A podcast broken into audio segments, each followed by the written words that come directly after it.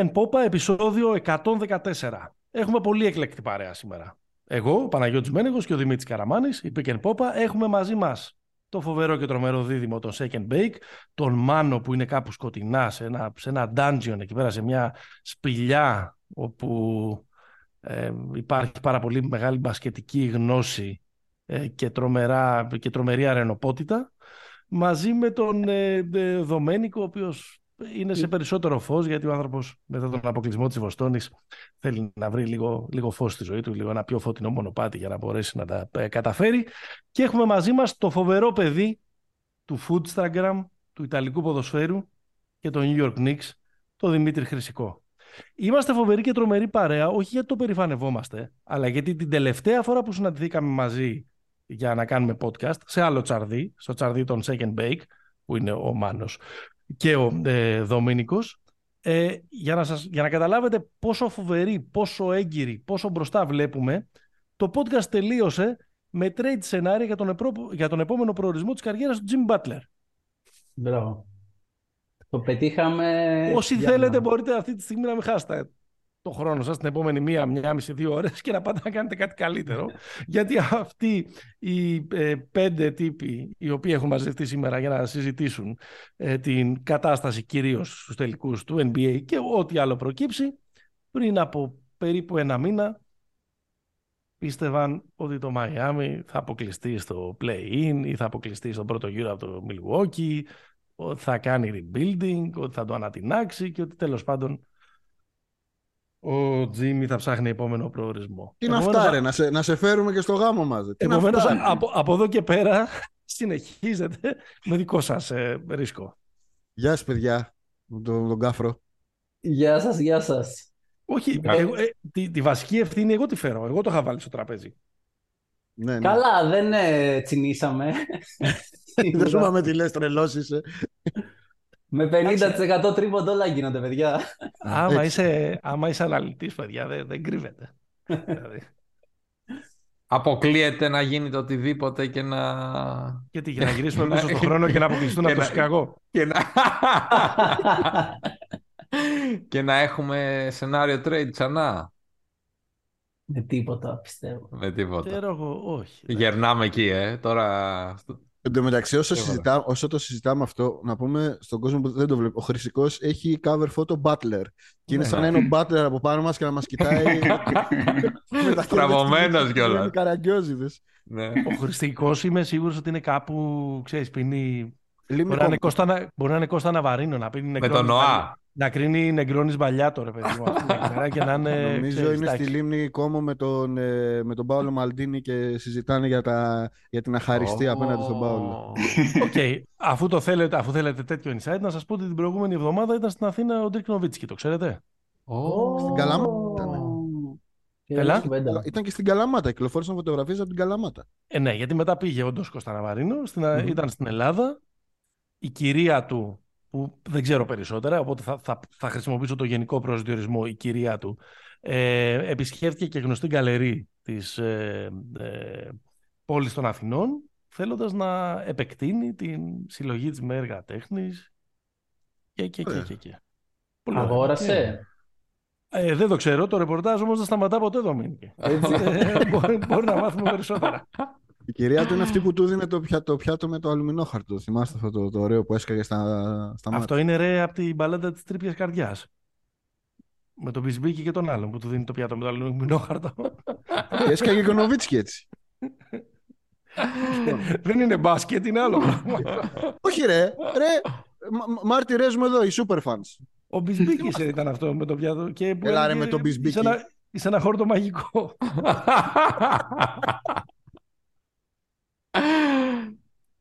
Λοιπόν, θα ξεκινήσουμε με NBA με Α1, Παναγιώτη. Ε, κάτσε να πούμε τώρα τα τέτοια. Τώρα, επειδή έχω του, έχω του ραδιοφώνου την, την Πετριά, να πούμε ότι είμαστε στο Pick and Popa. Μας ακολουθείτε στα Facebook, στα Instagram, Pick and Popa είναι το, το handle. Φυσικά μας ακούτε στους betarades.gr και στις ε, πλατφόρμες, μπεταράδες, ό,τι θέλετε εκεί, προγνωστικά, τελευταίες πληροφορίες, έγινε τερίτιδα ο Λούκας, πονάει πολύ, θα παίξει το δεύτερο τελικό, δεν θα παίξει όλα αυτά, όλες οι πληροφορίες, πώς είναι ο αστράγαλος του Τζίμι και τα λοιπά, οτιδήποτε χρειάζεστε και φυσικά εκπέμπουμε με την υποστήριξη του bet365.gr όλα τα ειδικά στοιχήματα που θέλετε. Θα ξαναπιάσουν σχεδόν 50% η Miami Heat. Θα ξαναβάλει πάνω από 40 ο Νικόλα Γιώκητς. Είναι καλό αυτό; Συζητήσουμε.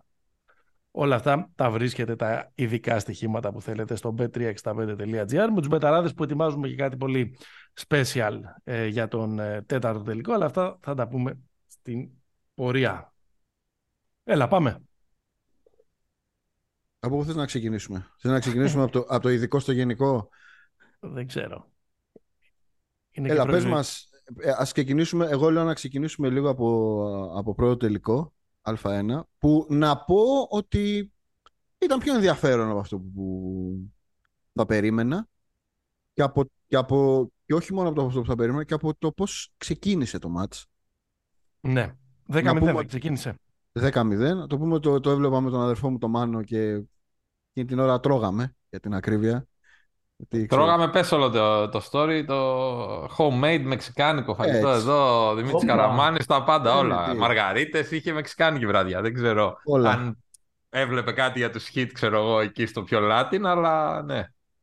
Παπιτσούλο. Παπιτσούλο, παπιτσούλο. Την επόμενη φορά σπεσιαλιτέ του Κολοράντο δεν ξέρω τι είναι, αλλά πρέπει να ψάξει να βρει. Nuggets, σωστό, σωστό. Για πες μας, ε, ε, εγώ αυτό που είδα, ε, νομίζω ότι το συμπέρασμα είναι ότι ήταν λίγο μπλάζε ο Ολυμπιακός. Ε, δεν, είχα, δεν έχω την αίσθηση ότι έχει κάνει κανένα τρομερό μάτσο. Δηλαδή, με την έννοια ότι την τελευταία φορά που κέρδισε ο Παναγιακός στον Ολυμπιακό είχε κάνει μια τρομερή ματσάρα, ας πούμε, ο Νέντοβιτς. Αυτό ήταν... ήταν είχαμε μνημόνια ακόμα. Και να πω και επίσης τη ζώνη, ήταν τότε με τη ζώνη πρίφτη. Που να, να πω εδώ την, μια καταπληκτική στιγμή ότι στο pre-game ο Βαγγέλης Ιωάννου έχει τον βοηθό προπονητή του Παναθηναϊκού εκεί που λένε τα τυπικά ρε παιδί μου, οι άνθρωποι ήρθαμε εδώ, αυτό είναι το φαβορείο Ολυμπιακός. Ο Βαγγέλης Ιωάννου του λέει στα μούτρα, ζώνη θα παίξετε.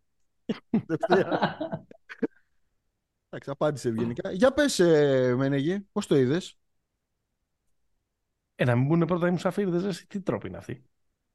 ο Δομήνικος θα μας πει. Εγώ, παιδιά, θα σας πω. ε, προφανώς και δεν είδα τον αγώνα. δεν αντέχω να δω άλλο τριφύλι να χάνει. Είμαι οκ. Εγώ είδα μόνο ότι ο post-game interview ε, Βαγγέλη Ιωάννου με Σαβετζέγκο και νομίζω ότι είδα το highlight του match χωρίς να έχω δει το παιχνίδι. Μάλλον άλλο παιχνίδι είδες. Μάλλον άλλο παιχνίδι. Φοβερή. Ε, εδώ, κάτι υπάρχει εδώ πέρα. Ε. Είμαι σίγουρος. Δεν θέλω να είμαι συνωμοσιολόγο ή θέλω και λίγο. Ναι. Έτσι κι αλλιώς πριν από 24 ώρες χάσαμε τον Γιώργο Γεωργίου. Άρα λίγη συνωμοσιολογία χρειάζεται στο, σημερινή, στο σημερινό επεισόδιο. Αλλά δεν μπορεί από το πουθενά να, να βγει ο άλλος έτσι στραβωμένος και να του πει άλλο παιχνίδι. Είδες. Κάτι Τι λες, δηλαδή ότι υπάρχει; Έχεις δει όμως κάτι να έχει γράψει; Κάτι θα έχει γράψει ο Βαγγέλης, κάτι θα έχει τα, τα έχω δει και μπροστά μου να σημαίνουν αυτά. Επομένως. Okay. Και... Πολλά έχουν δει τα μάτια του. ναι. Ε, ναι. Εντάξει, δεδομένη και ήρεμα. Η 14η φορά πάντα είναι η καλύτερη. Ω γνωστός. Ναι, σωστά. σωστά. Στο σεξ και στα ντέρμπι. Ε, ναι, τι... θα πει κάποιος κάτι μπασχετικό. Εσύ λοιπόν, είδατε εκεί. Ή, είχατε Εγώ δεν ξέρω. πιστεί στα εντσιλάδας του Καραμάνη. Όχι, όχι. Παρακολουθούσαμε. Ε, εγώ δεν ξέρω. Δηλαδή και εγώ είχα την εντύπωση αυτή που είπε ο Δημήτρης ότι ήταν μπλαζέ Ολυμπιακός. Μετά βέβαια διάβαζα πολύ ότι έχει αδειάσει μετά το, ε, το τελικό, έχει κουραστεί. Που και εγώ δεν συμφωνούσα. Νομίζω ότι μπήκε λίγο πιο δυνατά. Ε, πήγε λίγο και ο Παναθηναϊκός να παίξει ότι εντάξει δεν βοηθάμε στο Βεζέγκοφ. Ο Βεζέγκοφ ε, έριξε αρκετά στην αρχή ε, που τον μάρκαρε ο Ματζούκας μόνο. Ε, είχε σε, σε, κάποια φάση στα πρώτα 7 λεπτά 16 πόντους, κάτι τέτοιο. Ε, και μετά κάπου εκεί ε, λίγο τραβήθηκε χειρόφρενο, έχασε και αρκετές ευκαιρίες στο, ο Πίτερσερ, δεν ξέρω, ήταν τραγικός. Σε κάποια φάση έχανε το ένα λέει ε, μετά το άλλο. Αλλά και ο Παναθηναϊκός εγώ πριν, να, πριν τον αγώνα, τώρα εντάξει, χτυπάω λίγο τον εαυτό μου στην πλάτη. Αλλά έλεγα ότι αν υπάρχει ένα παιχνίδι, ρε παιδί μου, που μπορεί να το πάρει ο Παναθηναϊκός, το σεφ, ε, ήταν αυτό. Ε, ήταν, είχε, ήταν πιο οργανωμένος, ήταν πιο σκεπτόμενος. Έτσι, έτσι, έτσι. έτσι. Plays at his, at his crowd, πώς λέει. έτσι, έτσι, έτσι, έτσι. Χρυσικός τι λέει; Ε, τον Αντώνη, Αλμπέρικο Ιβάνη, Φίλιππο Μπράβο. Ε; Κοίτα, ε, τον Ολυμπιακό δεν τον είδα μπλάζε για να πω την αλήθεια. Είδα μια ομάδα η οποία δεν έχει την ικανότητα αυτή τη στιγμή μάλλον και με αυτό που προηγήθηκε στο Final Four ε, να ανεβάσει τις διαφορές του, ξέρεις, και να τις κρατήσει σε πολύ ψηλό επίπεδο. Ας πούμε, αυτό που έκανε μέσα στη χρονιά. Νομίζω ότι ο Ολυμπιακός γενικά το έχει ψηλοχάσει αυτό το τελευταίο δίμηνο. Δεν παίζει σε ένα level που μπορούμε, μπορεί η ομάδα 30-35 λεπτά να παίζει σε ένα διαφορετικό γκάζι. Είναι και ο Σλούκας λίγο... Νομίζω ότι δεν είναι στην top κατάσταση. Ναι. Έχει κλείσει λίγο και το rotation. Ε, και αυτό, αυτό δεν, το, δεν, το, δεν το πολύ βοηθάει νομίζω τον Ολυμπιακό. Δηλαδή για, για, να πάει μια διαφορά στο συν, μετά το συν 14 να την πάει στο συν 16, στο συν 20 οτιδήποτε, πρέπει να το τρέξει ο Σλούκας. Δεν γίνεται διαφορετικά. Εντάξει, έχει κλείσει το rotation, το λέμε επειδή έχει μανουριάσει με τον, με τον Λαρετζάκη και δεν τον βάζει. Από την άλλη, ναι. είναι Λούτζι βασικό. Ναι. Και, και δεν, έχει, δεν έχει, δεν έχει, έχει, δεν έχει, τον Κάναν. Δεν έχει τον Κάναν.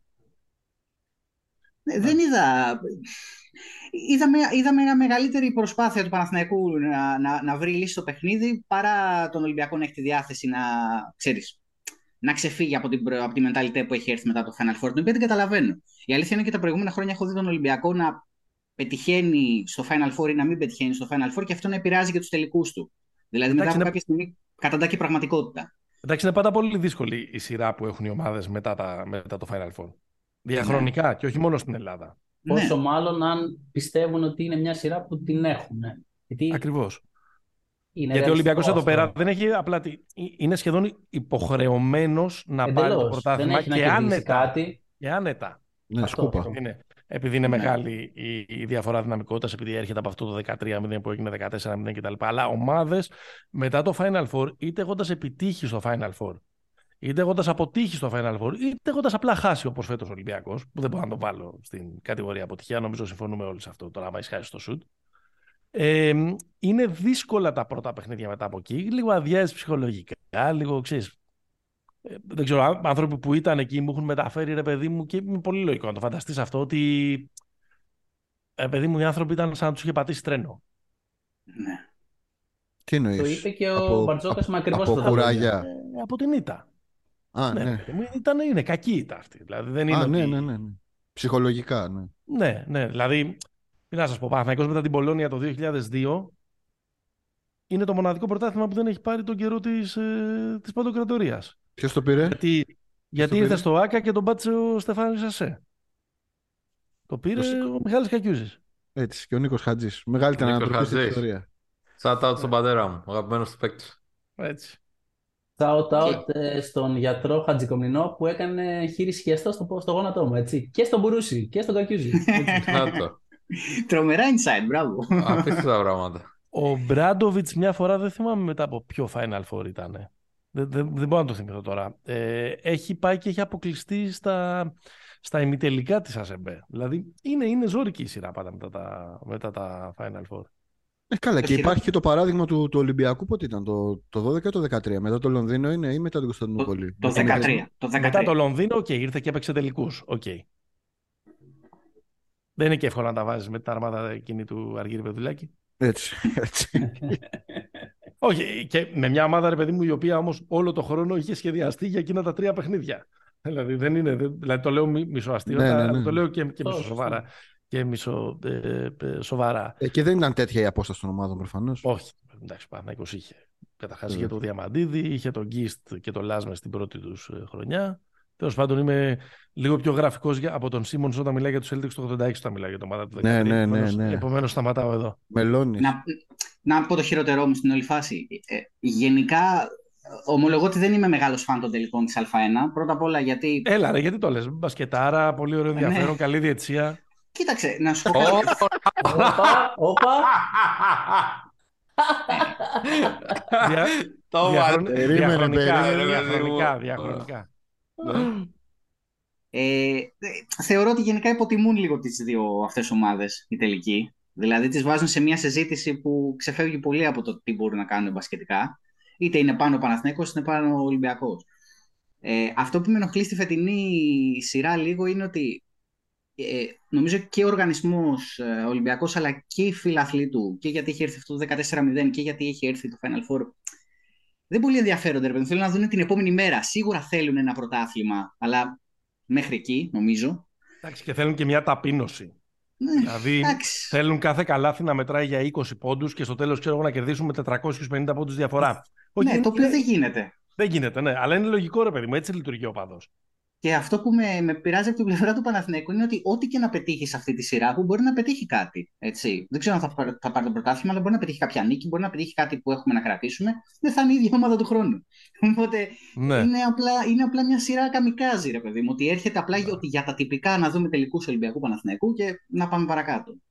Και, και δεν ξέρω αν είμαι μάντης κακών, αλλά δηλαδή προς τους φίλους του Ολυμπιακού, κάποια στιγμή θα σπάσει το σερί, παιδιά. δηλαδή, εντάξει, okay, 14 νίκες είναι είναι ok. Okay. Τώρα θα είναι 15, θα είναι 16, θα είναι 17. Ε, δεν είναι, δεν είναι okay. Κάποια στιγμή θα κερδίσει ο Παναθηναϊκός, δεν πειράζει. Είναι ακραίο. Πάντως για να είμαστε και ειλικρινείς, στα τρία μάτς της ε, Α1 της Basket League φέτος που έχουν παίξει οι δύο ομάδες μεταξύ τους, η συνολική διαφορά είναι 7 πόντοι.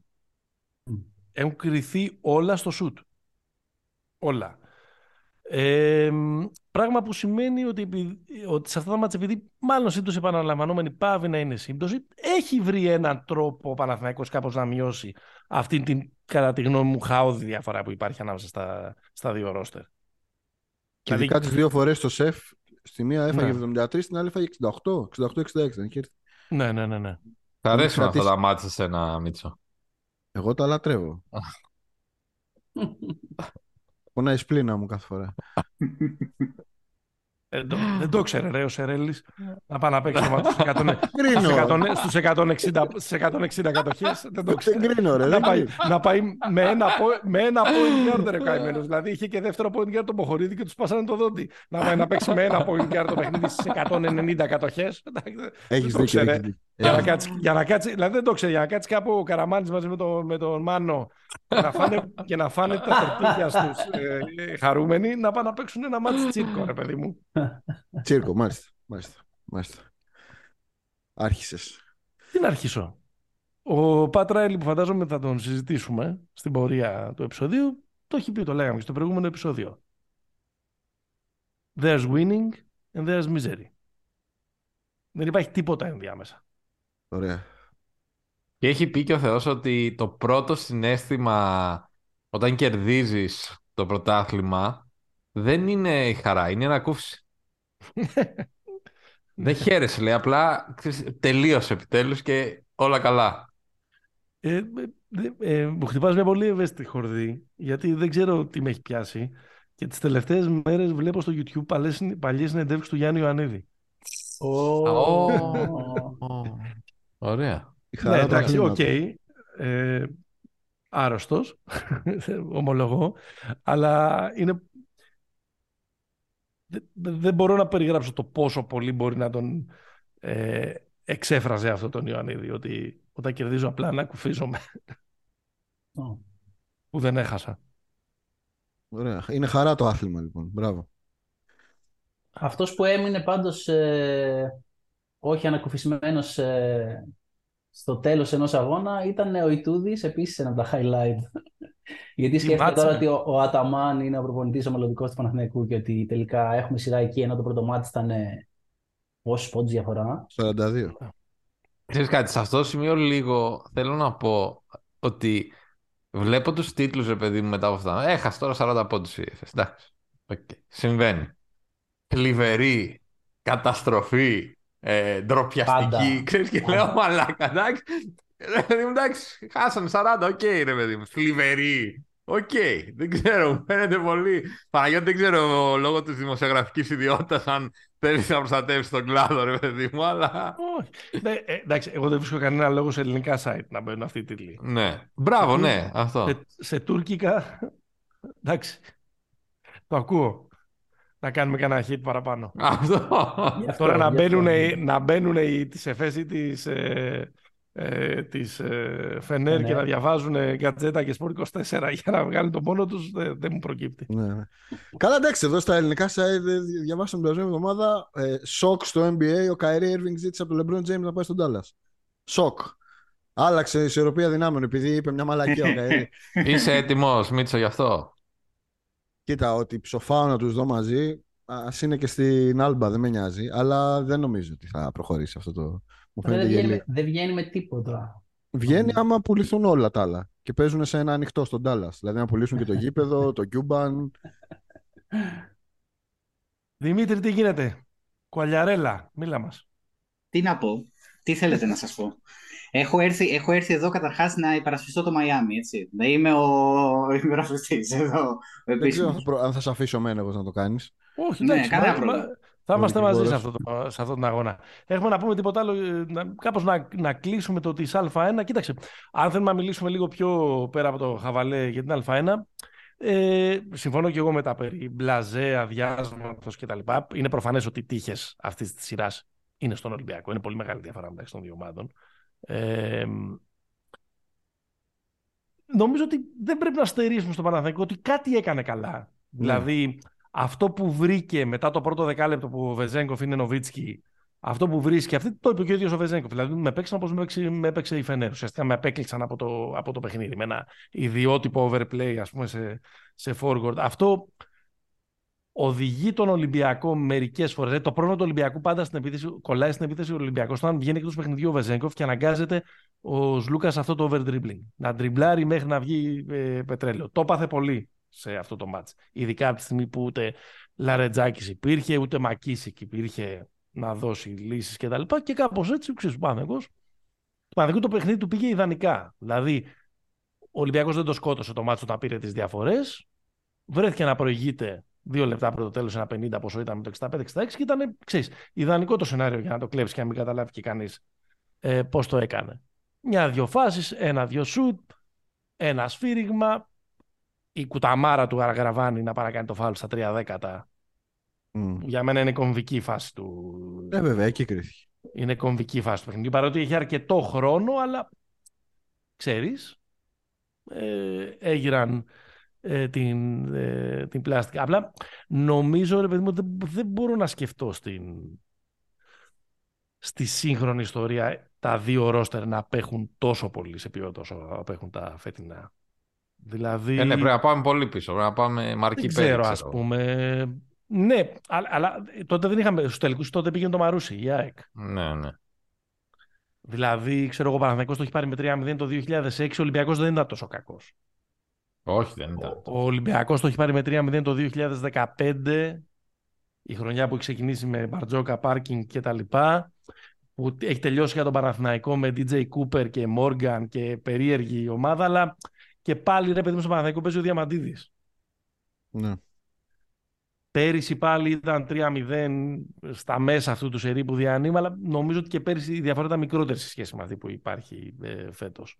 Δηλαδή, που θέλω να καταλήξω, πολύ λόγω τόση ώρα, ότι και να το έπαιρνε το μάτσο Ολυμπιακός, δεν νομίζω θα Ο Παναθηναϊκός να το κλεβε, Δεν νομίζω ότι θα κερδίσει τρεις φορές τον ένα, τον Ολυμπιακό. Ένα έξτρα ενδιαφέρον στο Game 2, ναι, ας πούμε αυτό. Σίγουρα και ήδη έχει δώσει νομίζω λίγο ότι είδαμε λίγο μια ανταγωνιστικότητα, αλλά δεν νομίζω ότι ο Παναθηναϊκός μπορεί να κερδίσει τρεις φορές τον Ολυμπιακό μέσα σε 10 μέρες, 15 μέρες. Δεν ξερω Αν κάποιος από την παρέα διαφωνεί. Δεν νομίζω ότι το σε Ο, ο Δημήτρης κάνει συνήθως ε, κάποιες προβλέψεις δυναμικές, δεν ξέρω. Ο Χρυσικός. Ο Χρυσικός, ναι. ναι. ναι, όχι, δεν, δεν έχω. Εντάξει, δεν βλέπω τρόπο να πάρει Παναθηναϊκός σειρά. Η αλήθεια είναι. Να πω την αλήθεια, ακόμα και να παίρνει τον κείμενα δεν βλέπω τρόπο. Δεν θα βλέπω τρόπο να πάρει, να πάρει τη σειρά. Ε... Το μοντέλο του ESPN τι θα έβγαζε; 97-3 είναι όλα. θα σου απαντήσω εσένα για το, για το μοντέλο του, του ESPN, γιατί πήγε για το φόρεσες κάπου αλλού. Αλλά τέλος πάντων. Παρανόησης, Ότι θα το πάρει η Utah. Αυτό δεν λέει συνήθως. Το μοντέλο του ESPN η Utah δεν βγάζει. Όντως, είχε βγάλει Γιούτα. Είχε βγάλει, βγάλει Γιούτα. Ναι, ναι, ναι, είχε βγάλει πέρυσι. Ρούντα, Ρούντι, Ρούντι. Λοιπόν. Ωραία, έχουμε τίποτα άλλο; Όχι. Πάμε στην άλλη πλευρά του Ατλαντικού. Έλα, πάμε break και μετά στην άλλη πλευρά του Ατλαντικού. Θέλεις να δημιουργήσεις το δικό σου στοίχημα; Τότε μπορείς να δοκιμάσεις το Bet Builder της Bet365. Ποιος, πότε, ποιο, πόσα. Η απόφαση είναι δική σου. Το στοίχημα είναι δικό σου. Μπορείς να κατεβάσεις την εφαρμογή της Bet365 για να δεις γιατί είναι το αγαπημένο όνομα διαδικτυακού στοιχήματος στον κόσμο. Λοιπόν, ένα-ένα είναι η σειρά.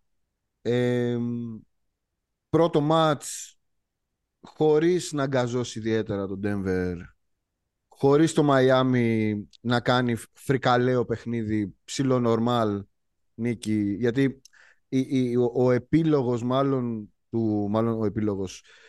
Το, το επιμήθειο του Game One ήταν ότι ναι είχε 0 στα 10 ο Max Truss την ίδια στιγμή είχε 29% στα τρίποτα και τον Denver. Οπότε δεν είναι ότι τα βάλαν όλα οι men τα χάσαν οι δε. Και στο, και στο δεύτερο μάτς είδαμε ένα, είδαμε ένα πραγματικά ενδιαφέρον παιχνίδι γιατί όταν έφυγε ας πούμε το Μαϊάμι στο, στο συν 15 εκεί με μια πολύ ωραία πολύ ωραία ευχάριστη πεντάδα που είχε μέσα το, τα δύο άκρα του ρόστερ τον, ε, το, το Brown και το θείο, και το θείο Jeff Green βρήκε, βρήκε πράγματα αλλά το, το απέθαντο θεριό επανήλθε και η, και η σειρά είναι στο, και στο 1-1. Νομίζω ότι και το momentum λίγο άλλαξε. Δηλαδή έχει αυτό το πράγμα το Miami ότι όταν παίρνει match δεν τα παίρνει. Τα παίρνει έτσι, ρε παιδί μου. Δηλαδή παίρνει μάτς που πονάνε. Είναι η πρώτη σειρά ένα... που δεν πήρε το πρώτο παιχνίδι της σειράς. Ναι, και η πρώτη εντός έδρας του Ντέμβερ. Η πρώτη εντός έδρας ήταν. Δηλαδή είχαμε, είχαμε δύο πρωτιές στα, στα δύο πρώτα μάτς. Ε... Έχει και αυτό το πράγμα που παρότι, ξέρεις, το έχει κάνει πολλές φορές, όλοι είναι σε φάση ότι έλα ρε φίλε τώρα εντάξει δεν, δεν γίνεται να κερδίσουμε στον Denver. Οπότε όταν κερδίζει είναι ότι ε, τελείωσε τώρα εντάξει. τώρα το γύρισαν, τώρα το πήραν, ναι. ναι, ναι, ναι, ναι. λοιπόν, ε, ξεκινάμε από κύριε, κύριε Μάνο. Ναι. Εγώ, ο κατηγόρο σου ρωτά τι; ναι, ναι, θα τους πάρουμε έτσι τώρα. Καταρχάς να μας πείτε όλοι τι υποστηρίζετε. Να ξέρουμε να μιλάμε με ανοιχτά χαρτιά. Εγώ είμαι τον Denver. Και εγώ, ο Δομήνικος δεν χρειάζεται καν να απαντήσει. Έχω μια εσωτερική διαμάχη. Όπα, υπεράνω. Ρε παιδί μου, το ένα Αυτοί είναι που μας κέρδισαν. Αυτοί που μας κέρδισαν. Για μένα αυτή η σειρά, το μόνο ενδιαφέρον της στο προσωπικό μου, για μένα, είναι τι με μαθαίνει για τους Celtics. οπότε, οπότε είναι ότι, ξέρεις, αν πήγαινε 4-0 Denver, λέω, «Ω, καλά, ήμασταν κολοφανία, ξέρω. Ενώ τώρα, ε, απ' τη μία θέλω Denver γιατί πόνεσε η προηγούμενη σειρά. Απ' την άλλη η ανταγωνιστικότητα του Μαϊάμι κάτι αποδεικνύει γενικότερα. Πάρα πολύ γρήγορα, πάρα πολύ γρήγορα. Η Βοστόνη θα το έπαιρνε απέναντι στο Denver; Πιστεύω καλή σειρά. Δεν πιστεύω ότι ήταν χαμένη. Πιστεύω καλή σειρά αυτό. Και, και τι κεντροαριστερή απάντηση ήταν αυτή. Πες δεν θα κέρδιζες. ε, τώρα ό,τι και να πω. Δεν... Νομίζω πάντως θα ήταν μια πάρα πολύ καλή σειρά αυτό. Καταλάβω. Δεν το πιστεύει. όχι, όχι, το πιστεύω, το πιστεύω, το πιστεύω. Αλλά θα ήταν στις λεπτομέρειες αυτό. αυτό. Και ανά τα χρόνια είχαμε ματσάρει καλά με τον Denver. Χρυσικός, με ποιον είσαι; Δεν μπορώ να πω ότι είμαι με κάποιον ξεκάθαρα. Μπορώ... Ε...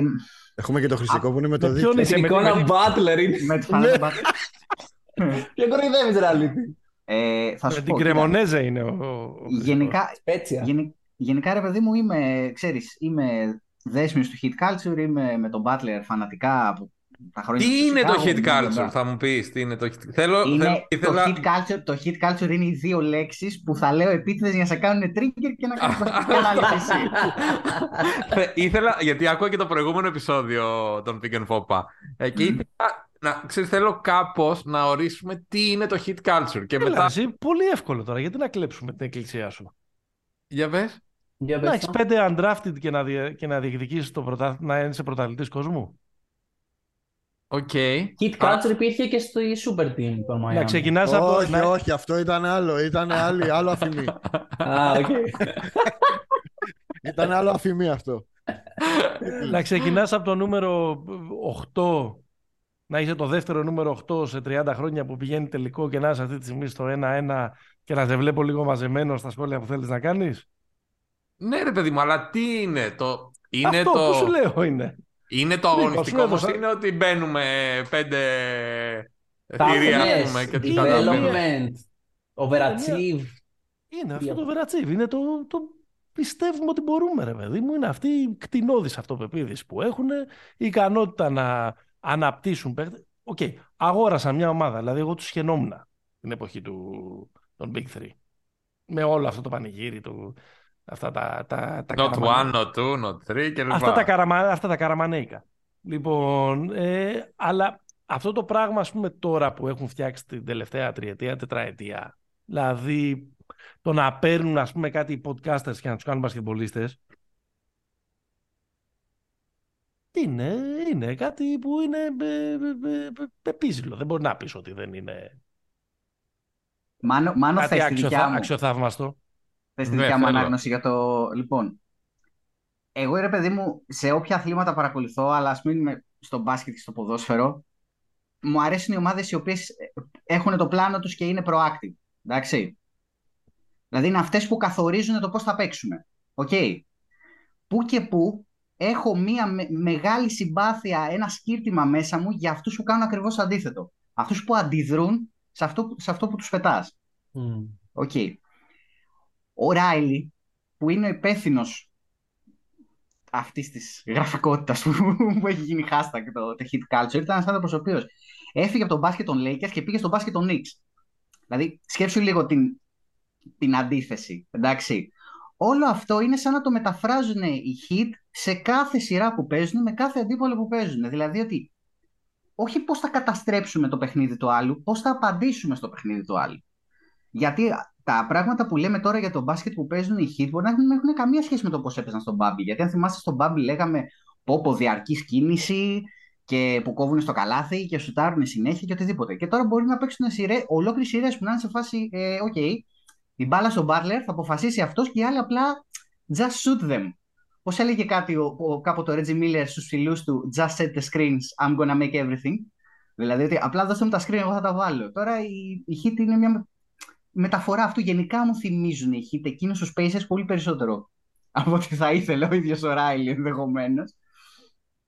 Ε, Εντάξει, ρε παιδί μου, ε, everybody loves an uh, overachiever, νομίζω. Δε, ξέρεις τι, δεν, δεν ξέρω αν είναι ρε παιδί μου ακριβώς overachiever, γιατί και εγώ αυτό το story το κάνουν πολύ καλό διάβασμα στους, ε, όντως στους undrafted. Και αυτό που όμως που πολύ σωστά είπε και ο Μάνος στο προηγούμενο επεισόδιο των παιδιών είναι ότι ναι ρε παιδιά κάνουν σωστό διάβασμα αυτό και πάνε και δίνουν στον Duncan Robinson 150 εκατομμύρια ας πούμε το χρόνο. Ναι, okay, ναι, δηλαδή, OK, okay, ξέρεις. Ε, οπότε ο διχασμός μου σε αυτή τη σειρά είναι ακριβώς εκεί, γιατί έχουμε την ομάδα που από την αρχή της χρονιάς πίστευα ότι θα παίξει τελικούς NBA, που είναι το Denver, που είναι ότι παίζουμε με αυτόν τον τρόπο, χτίζουμε ξανά και ξανά, χτίζουμε και πάνω στις αποτυχίες μας ή πάνω στις ατυχίες μας, κυρίως πάνω στις ατυχίες μας, δηλαδή ότι θα επιμείνουμε, θα, θα στηρίξουμε τον Μάρι, θα στηρίξουμε τον Γκόρντον, θα συνεχίσουμε όλο αυτό το μοτίβο και απέναντι είναι οι τύποι που λένε εμείς θα σας το χαλάσουμε όλο με κάθε δυνατό τρόπο, ας πούμε. Το οποίο μου αρέσει πάρα πολύ, οπότε δεν έχω κάποια σαφή προτίμηση. Εγώ αυτό που το ρωτάω, το ρωτάω γιατί, α, δηλαδή, στο μυαλό μου, αν το hit, το hit culture για μένα είναι ο Σπόλστρα. Δηλαδή, είναι ο τύπος που ξεκίνησε από χαμηλά, έκανε όλα όσα έπρεπε, έχει όλη τη γνώση, έχει το mentality, έχει την ικανότητα, ε, το πιστεύει, αυτό που έλεγε ο Παναγιώτης, και φτιάχνει μια ομάδα που είναι έτοιμη για όλα, για όλους, για όλους προσπαθεί. Σου λέει εντάξει, τώρα με τον Denver έχουμε μέγεθος. Με τη Βοστόνη και αυτή μέγεθος και σουτ και. Τε... Ο, το Γιάννης αυτό. Δηλαδή σε όλα έχει μια απάντηση που μπορεί να βγει, μπορεί να μην βγει, αλλά η απάντηση υπάρχει εκεί πέρα. Είναι. Εκτελούν το πλάνο κατά γράμμα, αλλά έχουν και μια σχετική αναρχία στο παιχνίδι τους. Δηλαδή δεν είναι όλο ότι δεν είναι ο Μπράντοβιτς στο σύστημα βγαίνει εδώ έτσι μπα, μπα, μπα πάμε. Και αυτό το toughness ότι έχουν το συν 3.000 plus minus στο τέταρτο quarter το δέχομαι σαν Heat culture. Ναι. Ε, τότε το... τι κοντράρεις εσύ αφού εγώ, εγώ κοντράρω ναι, μα αυτό το δέχομαι και είμαι και full μαζί τους. Αλλά κοντράρω στο ότι είμαστε πέντε ψολαράδες Είμαι μέσα, είμαστε μάτσο όλοι οι άντρες και παίζουμε με τσαγανό και φιλότιμο και κερδίζουμε. Αυτό, αυτό εγώ εκεί κοντράρω, ρε παιδί μου. Ρε παιδί μου, ναι, οκ. Και εγώ. Ε, ε, δηλαδή είναι και καλοί, κάνουν και άλλα πράγματα. Δεν είναι απλά μάγκες. όχι, όχι. Ναι, όχι να το, να το αναλύσουμε και τεχνοκρατικά. Ναι, OK, okay, έλα να μιλήσουμε. Να κάτσουμε μέχρι αύριο το πρωί να συζητάμε για τις ε, ζώνες και να συζητάμε ότι παίρνουν τα καλά σουτ και τα λοιπά. Αλλά δεν παύει να είναι στα όρια του... Δεν είναι μεταφυσικό. Αλλά είναι στα όρια του μεταφυσικού. Πώς ρε παιδί μου γίνεται για μια... Θα μας πει ο Δομήνικος. είναι για μια σειρά playoff ο Κέιλεμπ Μάρτιν, ξέρω εγώ. Καλά. Ένα μείγμα Μάικλ Τζόρνταν, Γκραντ Χιλ και... Εφιάλτες, εφιάλτες. Στα δύο πρώτα game, τρεις πόντους. Στάνταρ θα γινόταν αυτό, ήταν σίγουρο. Ναι, ακριβώς, ναι. Παρ' όλα αυτά, πόσο διαφορά έχει το φετινό ρόστερ των Heat με το περσινό Και ο Vincent είναι Lillard στα δύο πρώτα μάτσα. Και σε, και σε όλη τη σειρά είναι πάρα πολύ καλός. Αλλά το ρόστερ των Heat που πέρσι έφτασε επίσης σε ένα τρίποντο πούμε, από το να φτάσει στον τελικό, δεν το βλέπαμε σαν overachieve γιατί βγήκε πρώτος στη regular season. mm που αυτό το συζητάγαμε και εμείς στο δικό μας podcast, δεν σούταραν καλά μέσα στη σεζόν, λιγότερο από τους μέσους όρους τους από ό,τι σούταραν συνήθως τους τύχησε σε βαθμό να καταλήξουν 7η-8η ώστε να γίνει από εκεί. Αλλά το ρόστερ είναι αρκετά παρόμοιο. Και ναι. τελευταία επίθεση σε παραγωγικότητα στη regular. Είχαν τους λιγότερους πόντους. Ακριβώς. Όταν εμένα μου είχε κάνει εντύπωση, γιατί το θεωρούσα ειλικρινές, ότι όταν είχε περάσει το Miami τους Bucks και ρωτήσανε τον Tatum, ε, ξέρεις ότι πώς φαίνεται με αυτό και λέει ότι δεν το θεωρώ έκπληξη. Δηλαδή ότι εμείς περιμένουμε ότι αυτό μπορεί να γίνει. Δηλαδή νομίζω ότι από τις ομάδες είχαν τον σεβασμό η Heat ότι δεν είναι ένα Cinderella story από αν κάποιος θα το έκανε θα το έκαναν οι Heat. Ναι, Αυτό. Ναι. Ε, ναι, τώρα, κάποιο, να το κάπως νομίζω υπήρχε ένα narrative φέτος που το βοήθησαν και οι Heat με τη μέτρια Ήτανε πέντε λεπτά από το να βγουν έξω, έτσι. Ακριβώς, ναι. Ε, ότι, ρε παιδί μου, εντάξει, ότι, OK. Okay. Όσο είχε να πάει αυτό το πράγμα, πήγε. Δηλαδή, εγώ το πίστευα από την αρχή της χρονιάς που είμαι και, και που το έχω αγοράσει. Έχω αγοράσει, πώς να σου πω, και τους. Έχεις μετοχές. Και τους τόκους, ρε παιδί μου, έχω, έχω πάρει από το. Ότι πάμε για rebuilding αυτό.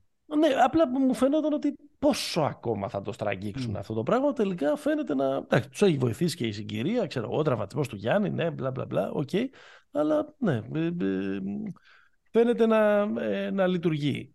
Ε, δεν ξέρω αν θέλετε να πούμε περισσότερα πράγματα έτσι πιο τεχνικά, να συζητήσουμε και τα δύο πρώτα μάτια, να συζητήσουμε πού βρισκόμαστε τώρα. Καραμάνι. Ε, ας ξεκινήσουμε λίγο από τον Butler. Okay. Βάλουμε λίγο αυτά τα, αυτό το πράγμα συζήτηση. Ο Butler δεν είναι ο, ο τύπος που έχει πάρει πάνω τη σειρά, έτσι, να το ξεκαθαρίσουμε αυτό. Για την δεν ακρίβεια... είναι αυτό που έκανε στον πρώτο γύρο. Ναι, για την ακρίβεια σε αυτά τα πλέον. Είναι ο Γιώκητ. Τη σειρά που καθάρισε ο Μπάτλερ ήταν ο πρώτος γύρος. Τους Bucks mm-hmm. καθάρισε. Ούτε, με, το, ούτε με, το, με τη Βοστόνη ήταν ο καλύτερος παίκτης του, του γηπέδου και προφανώς ούτε, σε αυτή τη, ούτε, ούτε σε αυτή τη σειρά. Νομίζω ότι η πιο καθοριστική του συμβολή ξαναβλέποντας το, το game του πέρα από το ότι βάζει ένα πάρα πολύ κρίσιμο σουτ, το σουτ που βάζει για το 109-101 είναι πάρα πολύ κρίσιμο γιατί είναι είναι 15 δευτερόλεπτα μετά το τρίποντο του Μάρεϊ. Δηλαδή εκεί, αν, αν χάσεις εκείνη την επίθεση και βάζει και το επόμενο, πάει στους τρεις, γίνεται, γίνεται πάλι όπα το, το μάτς.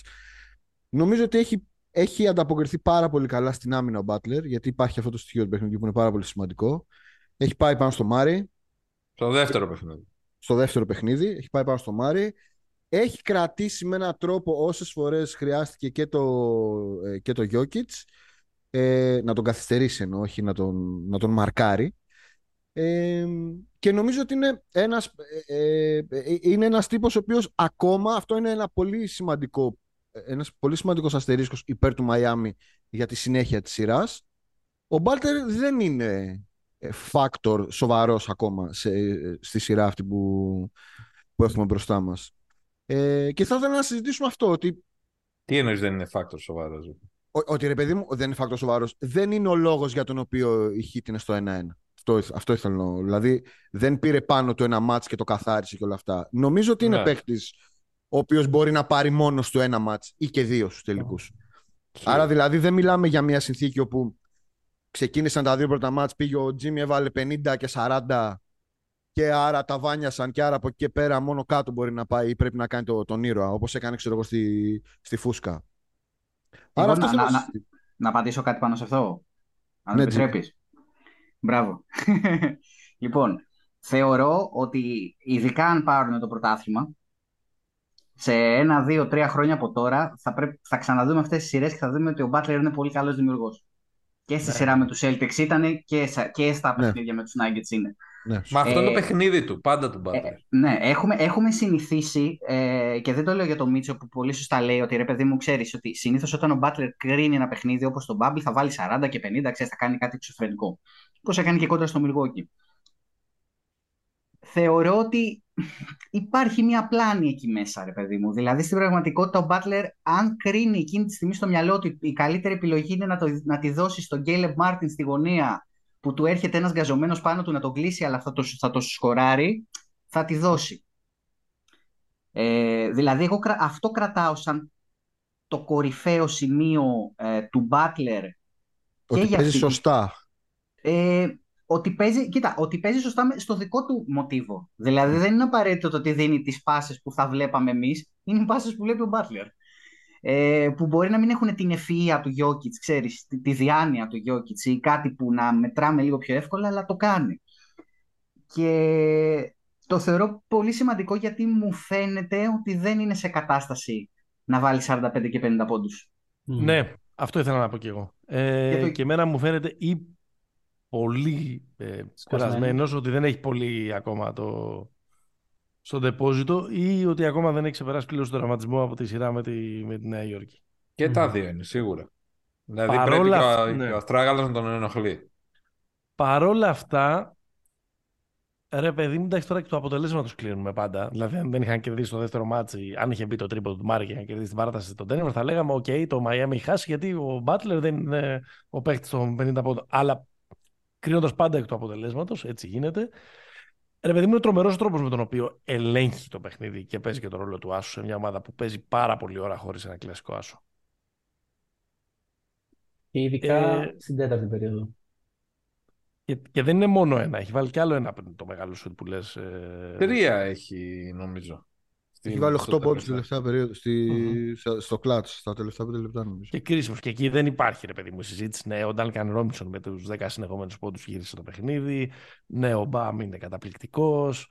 Ε, ναι, ναι, ναι, ναι, ναι. Αλλά ξέρεις, την κρίσιμη στιγμή απόφαση είναι εκεί. Ναι, ε, σίγουρα. Είναι, είναι ε, ξεκάθαρο.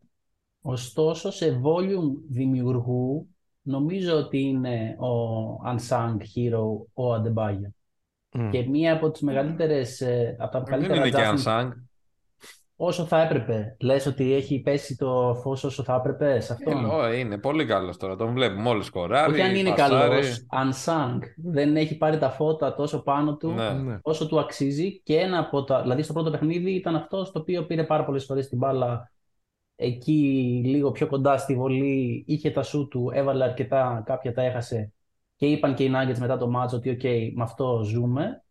Και ένα από τα adjustments να τον φέρει πιο έξω ε, στο δεύτερο παιχνίδι και να λειτουργήσει πολύ ως δημιουργός και με τα φανταστικά screen τα οποία μπορεί να κάνει, το οποίο έκανε πολύ μεγάλη διαφορά. Δηλαδή, για αυτό που λέμε για το playmaking του Butler, ο Butler πράγματι, αν την πάρει θα κάνει το σωστό, αυτό είναι σίγουρο. Αλλά δεν θα χρειαστεί όπως ο Jokic να είναι σε volume όσο ναι.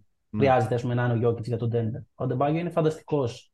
Θέλω να ε... σε αυτό που λες γιατί είναι. Ε, ε, συμφωνώ απόλυτα. Ότι είναι και ένας λόγος ανησυχίας αυτός, κατά τη γνώμη μου, για το, για το Miami. Μου φαίνεται πολύ δύσκολο να συνεχίσει να το κάνει αυτό ο Αντεμπάγιο σε όλη τη σειρά. Είμαι πολύ μεγάλος φαν του Αντεμπάγιο, έτσι. Δεν λέω ότι δεν το πιστεύω κτλ. Αλλά μου, μου, μου φαίνεται πολύ δύσκολο να κάνει 5, 6, 7 παιχνίδια σαν τα δύο πρώτα που έχει κάνει. Ναι, αλλά εκεί είναι αυτό που λέμε, ότι ένα δεν θα το κάνει ο Μπάτλερ. Δηλαδή είναι ότι πήρε στο ναι, ναι, ναι, ναι, σίγουρα, σίγουρα. Ναι, ναι, δηλαδή ναι, κάπως... ναι, ναι, ναι, ναι, ναι. ναι. Δηλαδή, είναι, είναι πάρα πολύ καλά παιχνίδια αυτά που είχαν ο Αντεμπάγιο. Είναι πάρα πολύ καλά. Είναι, είναι πάρα πολύ. Πάρα Αλλά είναι και πάρα πολύ καλά. Για μένα τουλάχιστον είναι η πρώτη φορά. Εγώ το έλεγα και μέσα στη χρονιά ότι ο Αντεμπάγιο για το potential του είναι ένας παίκτης ο οποίος στα playoff εμένα δεν με φόβιζε γιατί πάντα στα playoff έβλεπα έλλειψη επιθετικότητας. Mm. Δηλαδή ότι είσαι αυτός που είσαι, όχι στη φούσκα. aggressive. Θυμήσου τη φούσκα όμως. Όχι τόσο. Δηλαδή και πάλι, άμα το δεις σε παιχνίδια, παιχνίδια ένα παιχνίδι. Και μένει τάπα με το, το ένα ήταν. Εντάξει, αυτή ήταν ιστορική, αλλά δεν είναι ότι είναι ξέρεις μία. Με την φάση. επίθεση λες εσύ. Ναι. Πολύ πιο aggressive στα φετινά playoff και αυτό είναι πολύ καθοριστικό για τους Heat. Είδατε. Ναι, αλλά να μιλήσουμε και λίγο για την ομάδα που θα πάρει το πρωτάθλημα. Λοιπόν, ναι. για την ομάδα που θα πάρει το πρωτάθλημα. Πώς σας φαίνεται αυτό που έγινε στα... Η ερώτηση τέλος πάντων που έγινε στον Σπόλστρα, γιατί θα μιλήσουμε για τον Denver, ότι κάνατε τον Jokic από playmaker, ας πούμε, scorer και χαλάστηκε ο Σπόλστρα. Λίγο hit culture αντίδραση αυτή θα πω. Πολύ hit culture. τοξική, τοξική ανοπότητα. Γιατί μπορεί να μην είναι α και β, ρε παιδί μου, τόσο απλό, αλλά με, με ένα, σαν λογική είναι λίγο προς αυτή την κατεύθυνση ο τρόπος που αντιμετωπίστηκε ο Γιώργης στο δεύτερο παιχνίδι. Ξέρω αν συμφωνείτε. Νομίζω ότι με αυτόν τον τρόπο αντιμετώπισε τον Denver τον Αντεμπάγιο στο πρώτο μάτς. Δηλαδή ο Αντεμπάγιο πήρε 25 σουτ, τελείωσε τις φάσεις, δεν υπήρχε δυνατότητα να, να, να, να φτιάξει πράγματα από το short roll όλα αυτά που, που μπορεί να κάνει. Με το Γιώργη είναι επί, ακριβώς λόγω volume, είναι ακόμα μεγαλύτερο το. Βέβαια, ε, του sports θα του δώσουμε ένα δίκαιο. Εντάξει, δεν απάντησα γενέστατα ότι αυτά τα βλέπει το untrained eye και τέτοια. Ε, να του δώσουμε ένα δίκαιο ότι δεν είναι το πιο απλό πράγμα στον κόσμο. Δηλαδή δεν λες, α, τον κάνουμε σκορ, μας βάλει 70. Σίγουρα. Ναι. Και εγώ νομίζω ότι αυτό... Sorry, sorry, πες, πες, πες. Τίποτα. Το, ότι και εγώ δεν ξέρω ότι μερικά από τα συμπεράσματα που βγάζουν είτε οι πολύφερνοι αναλυτές και οι φοβεροί και οι διάσημοι ε, podcasters ή αυτά που λέμε εμείς τώρα εδώ πέρα που κάνουμε καφενείο ε, στην, στην Αθήνα ότι δεν ξέρω ρε παιδί πραγματικά πόσο συνειδητά ε, είναι όλα αυτά. Εγώ αυτό που ξέρω είναι ότι κοίταξε να δεις άμα ο, ο Γιώκητς κάνει 27 πόντους και 14 assist έτσι και το μετρήσεις είναι 82 πόντι. σου κάνω ένα τελείως μπακαλίστικο πράγμα. Ναι, 82. κάνει... ναι 82. Κάτι λιγότερο είναι, αλλά. Όχι, 54 και 28. Ε, συγγνώμη, είναι 55 πόντι. 55. Ναι, συγγνώμη, συγγνώμη, άλλο ήθελα να πω. Αν κάνεις αν κάνεις 41 πόντους και 4 assist είναι 90. Είναι 55 versus 90. Είναι μια ουσιώδης διαφορά. Στην πραγματικότητα δεν νομίζω ότι υπάρχει κανένας άνθρωπος που βλέπει στα σοβαρά μπάσκετ σε όλο τον κόσμο που θα προτιμούσαν ήταν αντίπαλός του να κάνει το πρώτο αντί για το δεύτερο. Σωστό. Βέβαια, ένα, ένα στατιστικό είναι ότι στο πρώτο και στο δεύτερο παιχνίδι είχε ακριβώς το ίδιο offensive rating το Denver στα λεπτά που έπαιξε ο Jokic. mm Δηλαδή η αποδοτικότητα της επίθεσης ήταν ακριβώς ίδια. Ναι, απλά... Αυτό είναι Όταν δεν έπαιζε ο Love όμως. Sorry. Όταν δεν έπαιζε ο Love, είχαν offensive rating οι Nuggets 161. 161. Καλά, και αυτό πρέπει να πούμε ότι το, ένα από το, το κορυφαίο adjustments που τη βάζει το Gavin Love, με αυτό είναι ότι βγαίνουν και τα χωριά Και είναι τόσο καθοριστική αυτή η αλλαγή στη βεντάλα. Εντάξει, μωρέ, μας σου λέει ότι μην το ξαναπάθω τώρα αυτό που έπαθα στο πρώτο παιχνίδι με τον Gordon και κυνηγάω από το πεντάλεπτο.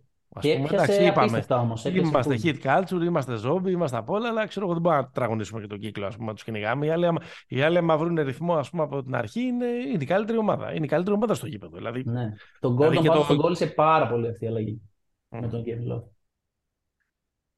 Κύριε Μάνου, πείτε μας για τον Denver. Ε, λοιπόν, κοίτα.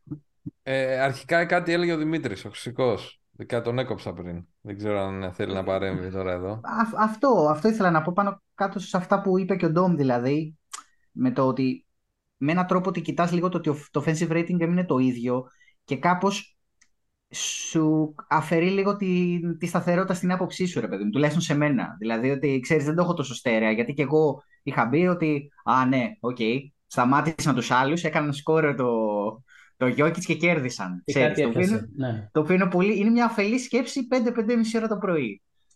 Και μετά βλέπεις δύο-τρία πράγματα παραπάνω και σκέφτεσαι ότι, OK, okay, ρε παιδί μου, αν λειτούργησε για κάποιον, πιο πολύ ήταν σε εισαγωγικά Michael's secret stuff για τους Heat, ότι πω πω φίλε δεν τα καταφέρνουμε, πάμε να παίξουμε κιόλας.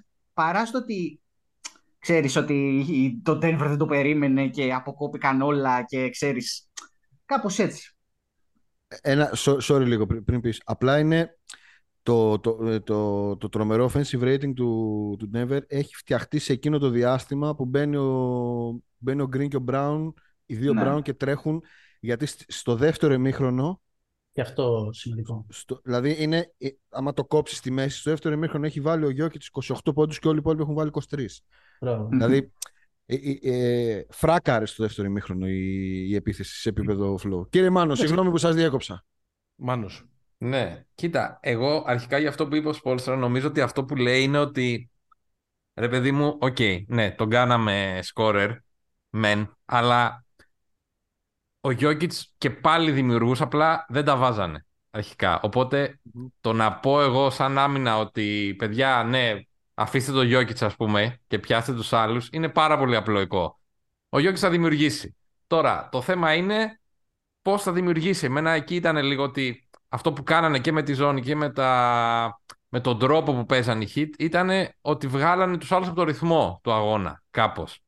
Και μετά ήταν και το λίγο το μαθηματικό κομμάτι ότι οι πιθανότητες είναι ότι όσο ακουμπάει μπάλα στο Γιώργης για να σκοράρει, θα βάζει δίποντα.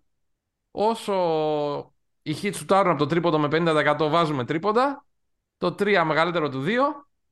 Οπότε πάμε καλά. Να το πούμε έτσι. Δηλαδή και με τον Δημήτρη που το βλέπαμε. Μπράβο. Αυτό. Και με τον Δημήτρη που το βλέπαμε σε κάποια φάση λέγαμε ότι. Λέω δεν, δεν βγαίνουν τα μαθηματικά ρε παιδί Δηλαδή αν ο Γιώκης σε κάθε φάση βάζει το δίποντο, αλλά δεν μπορούν να παίξουν άμυνα και τρώνε τρίποντα από τους άλλους που είχαν 50%, ε, δεν, δεν θα βγει. Κοίτα, Πόσο είχαν, και να είχαν, ε, είχαν, και είχατε βάλει στα... δίπλωμα, τρε. Είχαν 9 στα 10 σουτ. είχαν 9 στα 10 σουτ στις πρώτες 10 κατοχές.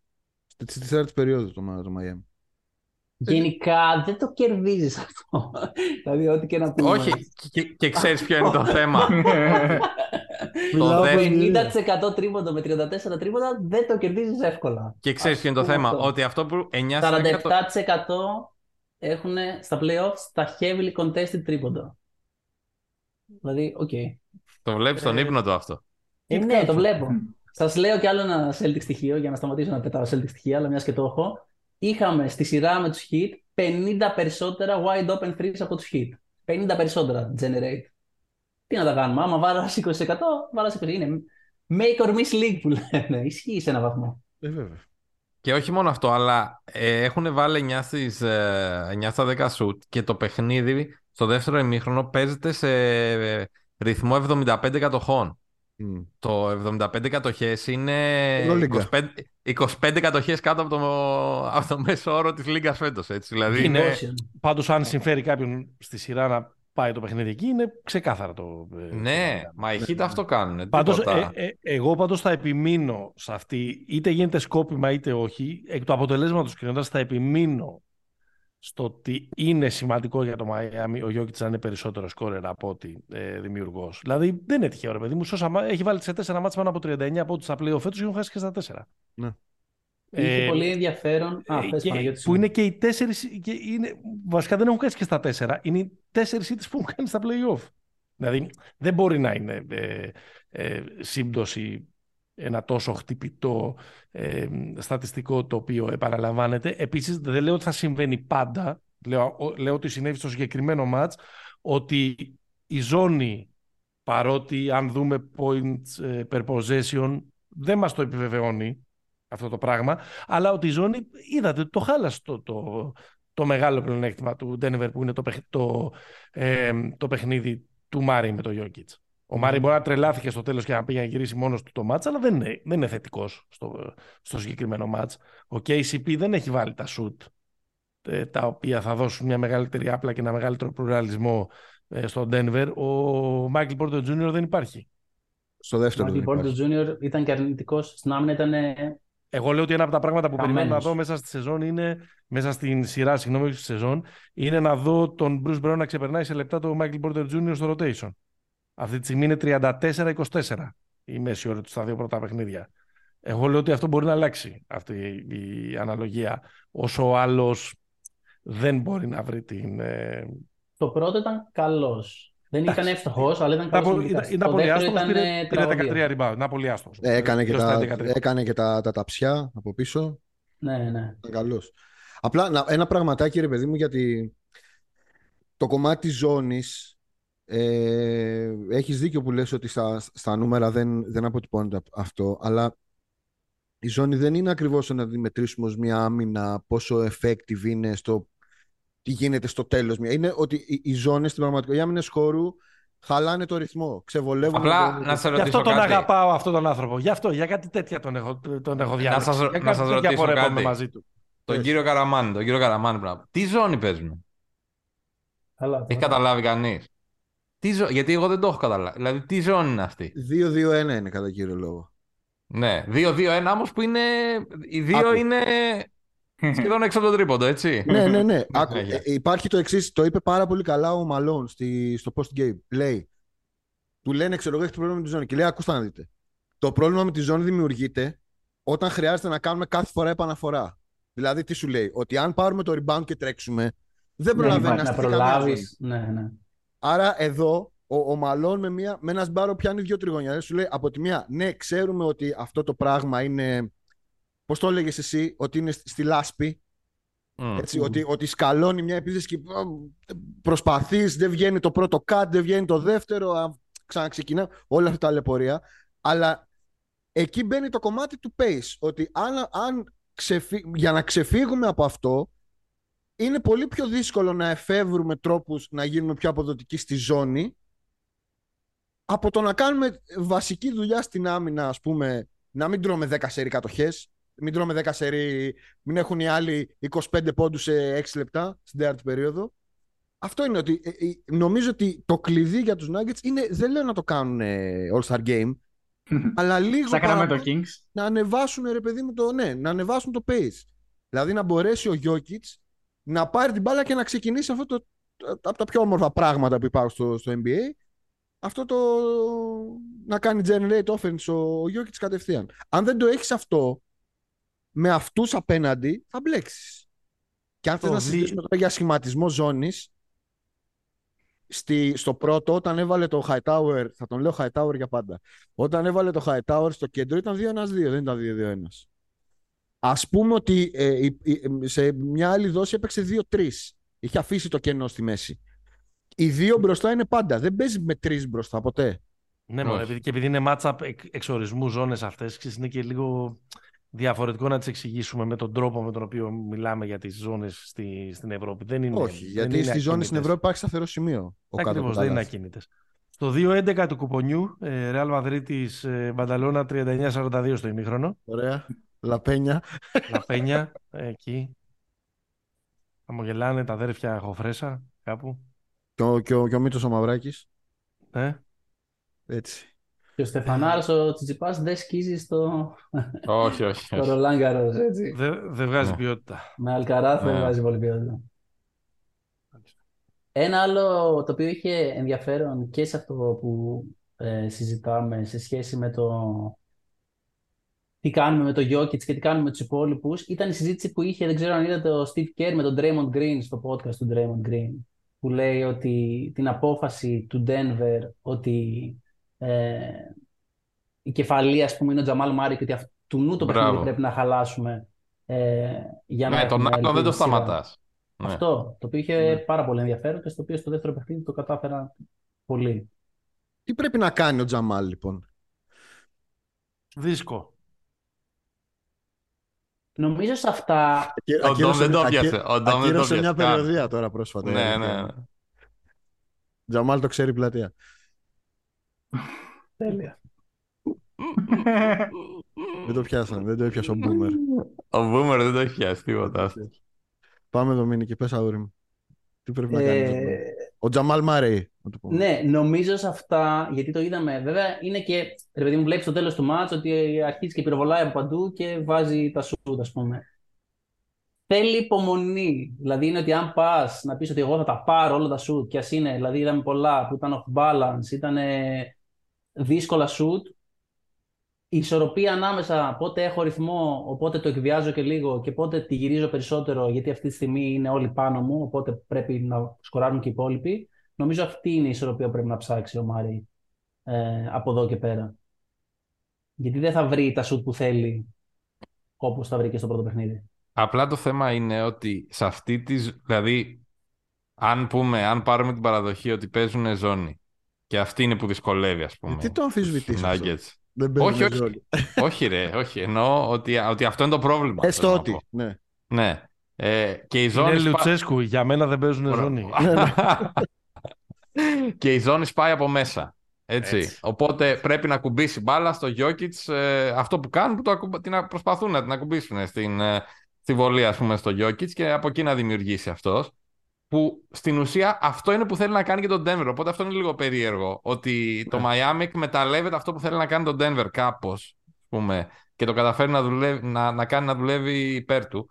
Ε, αυτό το θα πρέπει για μένα να είναι πολύ πιο γρήγορη. Που είναι εντάξει τώρα εύκολο να το λέμε, αλλά δύσκολο να γίνει.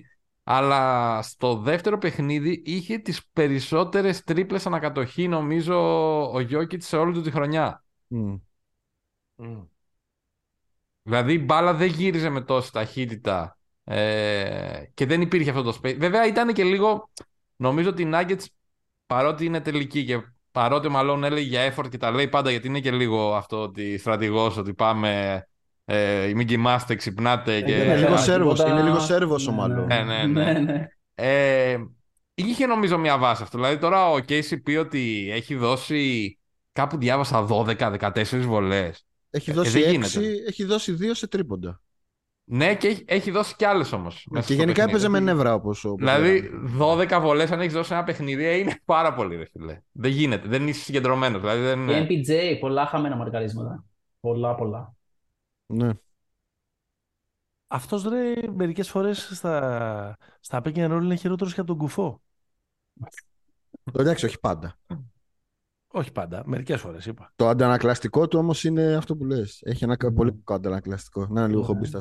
Χρυσική, τι λες για Denver. Κοίτα, πρώτα απ' όλα μου αρέσει γιατί όλη αυτή η ανάλυση, ας πούμε, Μάνο, αυτό είναι το hit culture. Δηλαδή το ότι ο Καραμάνης αυτό, έκανε, αυτό συμφωνώ. Το ότι ο Καραμάνης έκανε το Μουρίνιο για να, για να εξηγήσει τις ζώνες και το που κλείνουμε είναι ακριβώς τα προβλήματα που δημιουργούν οι χίτρε. Δηλαδή ότι. Μπράβο. Αν, αν θες, μην το, μη το λες αυτό το όνομα αυτή την περίοδο. Μην το λες. Εντάξει, ωραία. ωραία. Λοιπόν. Ε, κοίτα. Τον επόμενο το... προπονητή του θρυλού. Θα ήθελα πάρα πολύ να το πω αυτό τώρα. Ε, ναι, ρε. Καλά, προφανώς, ρε. Ναι. Κάθε μέρα για θα ήταν. Ποιος υγιής δηλητηριασμένος άνθρωπος δεν θέλει να γίνει αυτό; Ο Δομήνικος θα γινόταν Ολυμπιακός. Εύκολα, Ζωσέ στην καρδιά. Έλα, χρυσικός. Χρυσικός. Οι, οι, οι Χίτρε, φίλε, για να πάω στους Nuggets, ε, έχουν μία ρημάδα ικανότητα να, να βλέπεις το παιχνίδι, πόσο μάλλον και οι αθλητές που είναι μέσα και συμμετέχουν και το ζουν, και να λες ρε γάμο, το πώς έχει καταλήξει πάλι να σουτάρει αυτός ο δικός μου. Δηλαδή, το βλέπαμε στους Knicks με τον Ντόπιν. Ε, το βλέπαμε αργότερα στη σειρά με τους Celtics που πήγαινε και τράκαρε και ο Τζέιλεν Μπράουν πάνω τους ας πούμε. Τώρα μπορεί ο Πόρτερ να τα... Δηλαδή ο Πόρτερ που για μένα ήταν σε σημεία στις προηγούμενες σειρές και στα playoffs μου έμοιαζε ότι μπορεί και να μην χάσει shoot. Τώρα μου ήταν σε φάση ότι εντάξει βγάλτονα. Πώς το είπε ο Μένεγος ότι περιμένω να δω πότε θα ισορροπήσουν τα λεπτά του με τον Bruce Brown. Mm. Εκεί μέσα υπάρχει ένα πολύ κακό σημείο που αναγκάζουν σε εισαγωγικά τον ball handler σου και τον, μάλλον τον score initiator, δηλαδή αυτό που μπορεί να δημιουργήσει shoot μετά από τρίμπλα, να πάρει την μπάλα και να δείξει. Το έπαθαν οι Knicks, έδωσαν την μπάλα στον Branson, οι Heat γέλασαν του Παναγόρι μου, τέσσερα μάτς δεν θα μας πάρεις, είσαι πάρα πολύ καλός, τέσσερα μάτς δεν θα μας πάρεις, θα προσπαθήσεις, θα βγει ο, ο γίγαντας ο Σπόλστρα μετά θα λέει: Δεν ξέρω γιατί δεν είναι ο NBA αυτός ο παίκτης και άλλες γραφικότητες, αλλά την πρόκληση την έχει πάρει.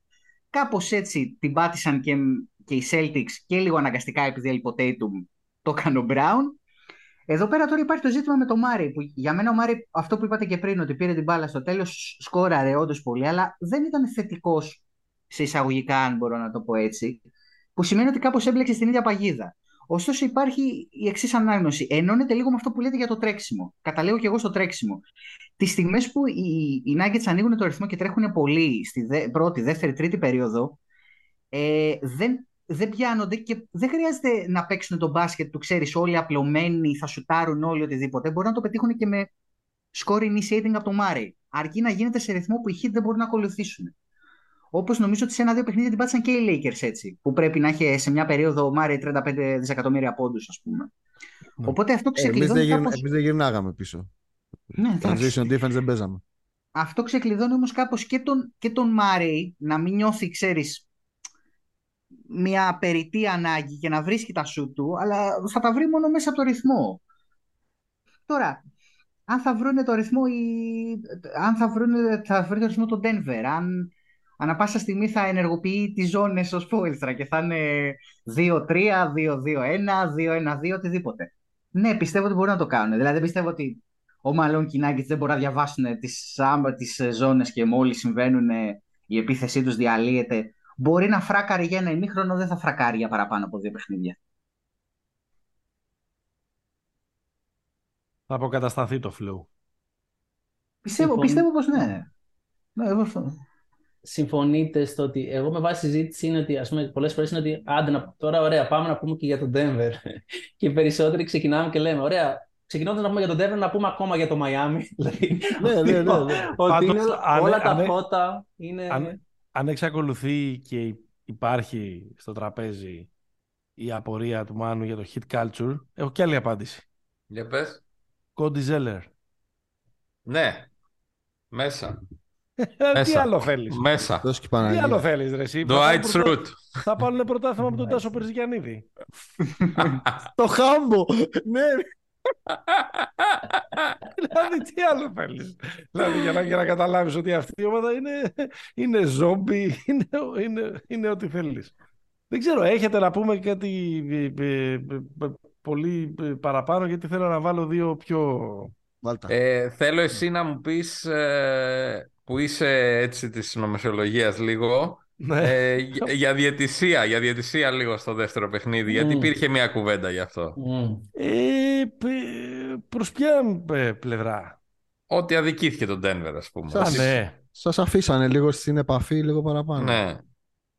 Hit culture, ας πούμε, εκεί. Δηλαδή ο Γιώκητς να έχει στο 20 βολές, λέμε τώρα. Minimum. Όχι. Όχι, εντάξει. Υπεράνω. Δεν θα είναι τοξικό σήμερα. Δεν νομίζω. Όχι. Γενικά δεν είναι θέμα η διετησία στο NBA αν δεν παίζουν οι Lakers. Όχι, όχι, συμφωνώ. τι, αν; Αν δεν παίζουν οι Lakers, η διετησία δεν είναι θέμα στο NBA σχεδόν ποτέ. Σε έχω βαρεθεί, σε έχει βαρεθεί η ψυχή μου αυτό. σε έχει βαρεθεί η ψυχή μου. όχι, Για πες, μας, πες μας τους προβληματισμούς. Πριν, πριν πει ο Παναγιώτης, να σας δώσω ένα τελευταίο απλά, να μου πείτε εσείς πάλι, μιας και μιλάμε για hit culture ότι αν τα τρίποντα τα βάζουν με την κουλτούρα τους αυτά τα δηλαδή...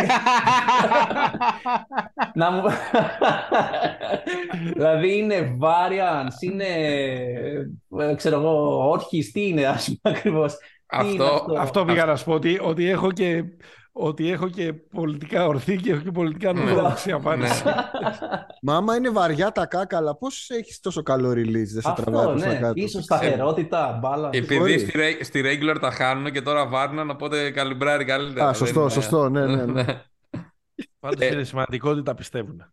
Είχε πάντως. Ε... Και αυτή είναι και η μεγάλη διαφορά με τα 50 wide open shoot που δεν έβαλε Σωστό. η ομάδα αυτό και αυτό που λέγαμε για τη ζώνη και το ρυθμό. Από την πολιτεία της Μασάχουσέτη. Τρέμανε τα πόδια τους. Έλα, πολύ γρήγορο, Δομήνικε. Τζέιλεν Μπράουν, pay him or trade him; Ε, θα μείνει, θα μείνει και πρέπει να μείνει. Έτσι. Λόγω τιμητής, δεν πετάει τον άνθρωπό του, under the bus. Έτσι. Εσύ έτοιμος είσαι. Εσύ έτοιμος είσαι. Εντάξει, ξέρω εγώ. Όπα!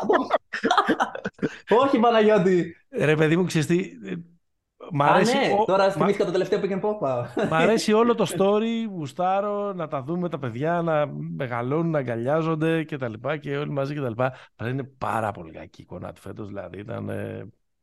Ναι, μου αλλά εντάξει, φέτος. Είχε ποτίσει και τις γλάστρες, είχε τώρα λίγο το... Είχε, είχε, είχε. είχε. Ναι, ναι. Εντάξει, και, ναι, και, και δυσκολεύομαι να βρω ένα καλύτερο πακέτο και τα λοιπά. Είναι και αυτό, είναι και αυτό. Ε, ναι. Αλλά πιστεύω θα το δώσουμε. Ε, θέλω να σας πω κάτι το οποίο με, ε, έχει βάλει στις σημειώσεις εδώ πέρα που έχουμε το επεισόδιο ένα έτσι πιο οικουμενικό φιλοσοφικό καραμάνι, θα το αφήσουμε ίσως για το τέλος, από αυτά τα ωραία, τα μεγάλα ερωτήματα του, τα, τα, τα καραμανέικα, ξέρεις, που χωρίζουν τον κόσμο σε έρας, σε εποχές, ξέρεις, που δημιουργούν ε, πηχαίους τίτλους. Εγώ θέλω να σας πω ένα κάτι, ε, ένα που ε, ε, σχεδόν σε κάθε play-off εγώ το βάζω στην κουβέντα στα, στα επεισόδια. Με αποδοκιμάζει ο συμπαρουσιαστής μου. Με εκνευρίζει πάρα πολύ το μπάσκετ των 7 παιχτών. Θέλεις παραπάνω; Δεν ρε, δηλαδή. Τα σφιχτά rotations. Δηλαδή. Ρε παιδί μου, τα, τα rotation πάντα γίνονται σε όλες τις διοργανώσεις όλου του κόσμου. Στα playoff οι ομάδες δεν χρησιμοποιούν 11 και 12 παίχτες, κλείνουν το rotation, ε, λιγοστεύουν τον χρόνο των πεντάδων που δεν παίζουν καλά μαζί, δεν υπάρχουν πολλά περιθώρια λάθος, μπλα μπλα μπλα μπλα μπλα μπλα. Αλλά και αυτό το πράγμα, ρε, εσύ, δηλαδή, η καλύτερη, η ομάδα που είναι η καλύτερη, ρε παιδί μου, από, από τις δύο, αυτή που έχει παίξει σε ένα βάθος χρόνου το καλύτερο μπάσκετ φέτος ε, στη Λίγκα, που είναι το Denver. Και να παίζει με 7 παίχτες, με 8 παίχτες, στο υψηλότερο δυνατό επίπεδο. Μου φαίνεται, ε, μου φαίνεται αντιμπασκετικό, ρε παιδάκι. 8 είναι ο Τζεφ Γκριν, 9 είναι ο Μπράουν πάντως. Δεν ξέρω αν αυτό σου αλλάζει κάπως. Κάτσε. Όχι, 8 έχει, 8 έχει 8 είναι. 8, 8 είναι. Με αυτούς τους δύο είναι 8, δεν είναι 9. 8 παίκτες έχει παίξει στο rotation το Denver, 10 είναι οι δύο, παίξει... οι δύο Brown η... και ο Green. Ναι. Όχι. Πόσο Όχι, πιο βαθιά αυτό... να πάει, δηλαδή πιο να βάλει. Το Johnson. Ε, καλή χρυσή, αλλά αυτή είναι. Εντάξει, έτσι, έχει το ρόστερ. Δεν είναι, δεν είναι, εγώ, το, εγώ το βάζω, δεν το βάζω ειδικά. Το βάζω γενικά. Το βάζω ρε παιδί μου φιλοσοφικά. Δεν γίνεται να είσαι παίχτη σε επίπεδο NBA και να μην μπορείς να προσφέρεις. Είναι θέμα οπτικής. Είναι θέμα προσέγγισης. Ναι, αλλά τώρα έχεις απέναντι και τον άλλον Προσπα... που ξέρεις ότι Προ... αν μπει ο Ρέτζι Τζάξον θα του πούνε έλα, για έλα μπροστά. Ε, ρε παιδιά, ο Ρέτζι Τζάξον πριν από ένα χρόνο ήταν παίχτη που, που, που, σχεδόν έπαιρνε σειρές μόνος του. Κουβάλαγε. Δεν, είναι, δεν είμαι καθόλου φαν του Reggie Jackson και των, και των παικτών τύπου Reggie Jackson. Αλλά δεν γίνεται να έχεις ένα τέτοιο, έναν τέτοιο παίχτη και να μην το βάζεις καθόλου. Δεν γίνεται δηλαδή να εγκαταλείπει, να, να υπάρχει μια τέτοια. Είναι γενική αυτή η προσέγγιση. Δεν τα βάζω με το Malone κτλ. Δηλαδή, σου ξαναλέω, είναι πιο φιλοσοφικό. Δεν γίνεται να μην προσπαθείς να πάρεις κάτι και από το 12ο σου παίκτη. Το Miami παίζει πιο, έχει πιο ανοιχτό rotation, σωστά; Έχει πιο ανοιχτό, ναι. Όχι. Ε, 9 με 10 κάπου εκεί. Όχι και διάπλατο, δεν θα δούμε και το. Εντάξει, το 9 με 10 είναι οκ. Okay, δεν, είναι... δεν θα δούμε και το Γιουρτσεβέν, ας πούμε, αλλά. Καλά, δεν το ένα, ξέρεις. ένα, ένα λεπτό τίμιο τον είδαμε. Ναι. Ο Γιουρτσεβέν είναι ένα αστράγαλο να γυρίσει ο Cody Zeller, έχει μπει, να ξέρεις. Εγώ θεωρώ, ρε παιδί μου, ότι περισσότερο αυτό έχει να κάνει με το, γεγονό, με το γεγονός, ρε παιδί μου, ότι δεν. ότι είναι τέτοια η μηχανική της Λίγκας. Ότι δεν θέλουμε να βλέπουμε guys that suck μέσα στο γήπεδο. Πάντως να σου πω κάτι, Παναγιώτη. Ε, η αλήθεια είναι ότι αυτό το ερώτημα εμένα πρώτη φορά μου το έβαλε το Denver. Είναι η πρώτη mm. φορά που παρατήρησα πρώτη φορά ότι παίζουν με 7 και με 8. Και παίζουν με 7 και με 8 με όποιον αντίπαλο και να έχουν, όσο και να κερδίζουν στο παιχνίδι, όσο και να κερδίζουν στη σειρά. Έτσι, που να μου το βάλει τόσο πολύ αυτό mm. το ερώτημα. Εντάξει, και, και, το σε... Βοστόνι, και το Βοστόνι Μαϊάμι πάντως δεν για, το, για, το, για τη Βοστόνη το είχαμε πρώτο συζητήσει εμείς. Ε, βέβαια, εντάξει, ήταν ότι ο Μπρόγκτον ήταν άφαντος. Ναι. ναι. Δεν ξέρω, εμένα μου έκανε εντύπωση νομίζω και από τη σειρά με, το, με τη Μινεσότα πάνω κάτω για τον Denver. Τώρα εντάξει δεν μιλάμε για κάπου που έγινε κάποιο άδειασμα πάγκου, έτσι, μιλάμε για κάτι φυσιολογικό. Ε, σε αντιπαραβολή σε αυτό που λες ας πούμε για τη Λίγκα, δηλαδή αν δεν θέλει guys at sack, το μεγαλύτερο αντιπαράδειγμα είναι η Golden State, που πάντα σε όλες αυτές τις πορείες του θα έφερναν και κάποιον τον οποίο θα πάρκαραν στην επόμενη σειρά και θα τον επανενεργοποιούσαν στην, Ξέρεις, ναι, ναι, ναι, ναι, ναι. Αυτό. Ε, πάντως δεν συμφωνούμε λίγο ότι ο γενικός κανόνας είναι ότι στα play-off παίζουμε maximum 8 για τις περισσότερες ομάδες. Το βάλει τα πολλά λεπτά, ας πούμε. Ό, όσο πιο βαθιά πάμε, ναι. ναι. Και όμως, οι, οι περισσότεροι είναι από, νομίζω ότι οι περισσότερες ομάδες είναι από το 8 προς το 9, το Denver είναι από το 7 προς το 8. Δηλαδή ναι. είναι, είναι ναι. λίγο πιο κάτω. Γι' αυτό το, το βάζω εγώ το 8 σαν ας πούμε έναν ναι. πολύ μπακάλικο ε, ε, μέσο όρο ας πούμε. Χωρίς να λέει το... προφανώς άνθρωπος ότι η λύση είναι ο Ρέτζι Τζάξον, έτσι, ένα φιλοσοφικό όχι, ερώτημα. Όχι, ναι. Απλά πάνω, ε, πάνω, πάνω ναι. στο φιλοσοφικό ερώτημα νομίζω ότι η απάντηση είναι αυτό που συμβαίνει πάντα με, σε μένα αν διαφωνώ με κάτι, γιατί διαφωνώ με το rotation 7 παιχτών, είναι το OK, φίλε, έχεις ένα πλάνο στο μυαλό μου, στο μυαλό σου, συγγνώμη, δείξε μου αν λειτουργεί. Η αλήθεια είναι ότι στο μαλλόν λειτουργεί. Δηλαδή το μπάσκετ του Denver αποδίδει με 7 και maximum 8 παίκτες, ας πούμε. Ναι, δεν ξέρω. Ή πάρε.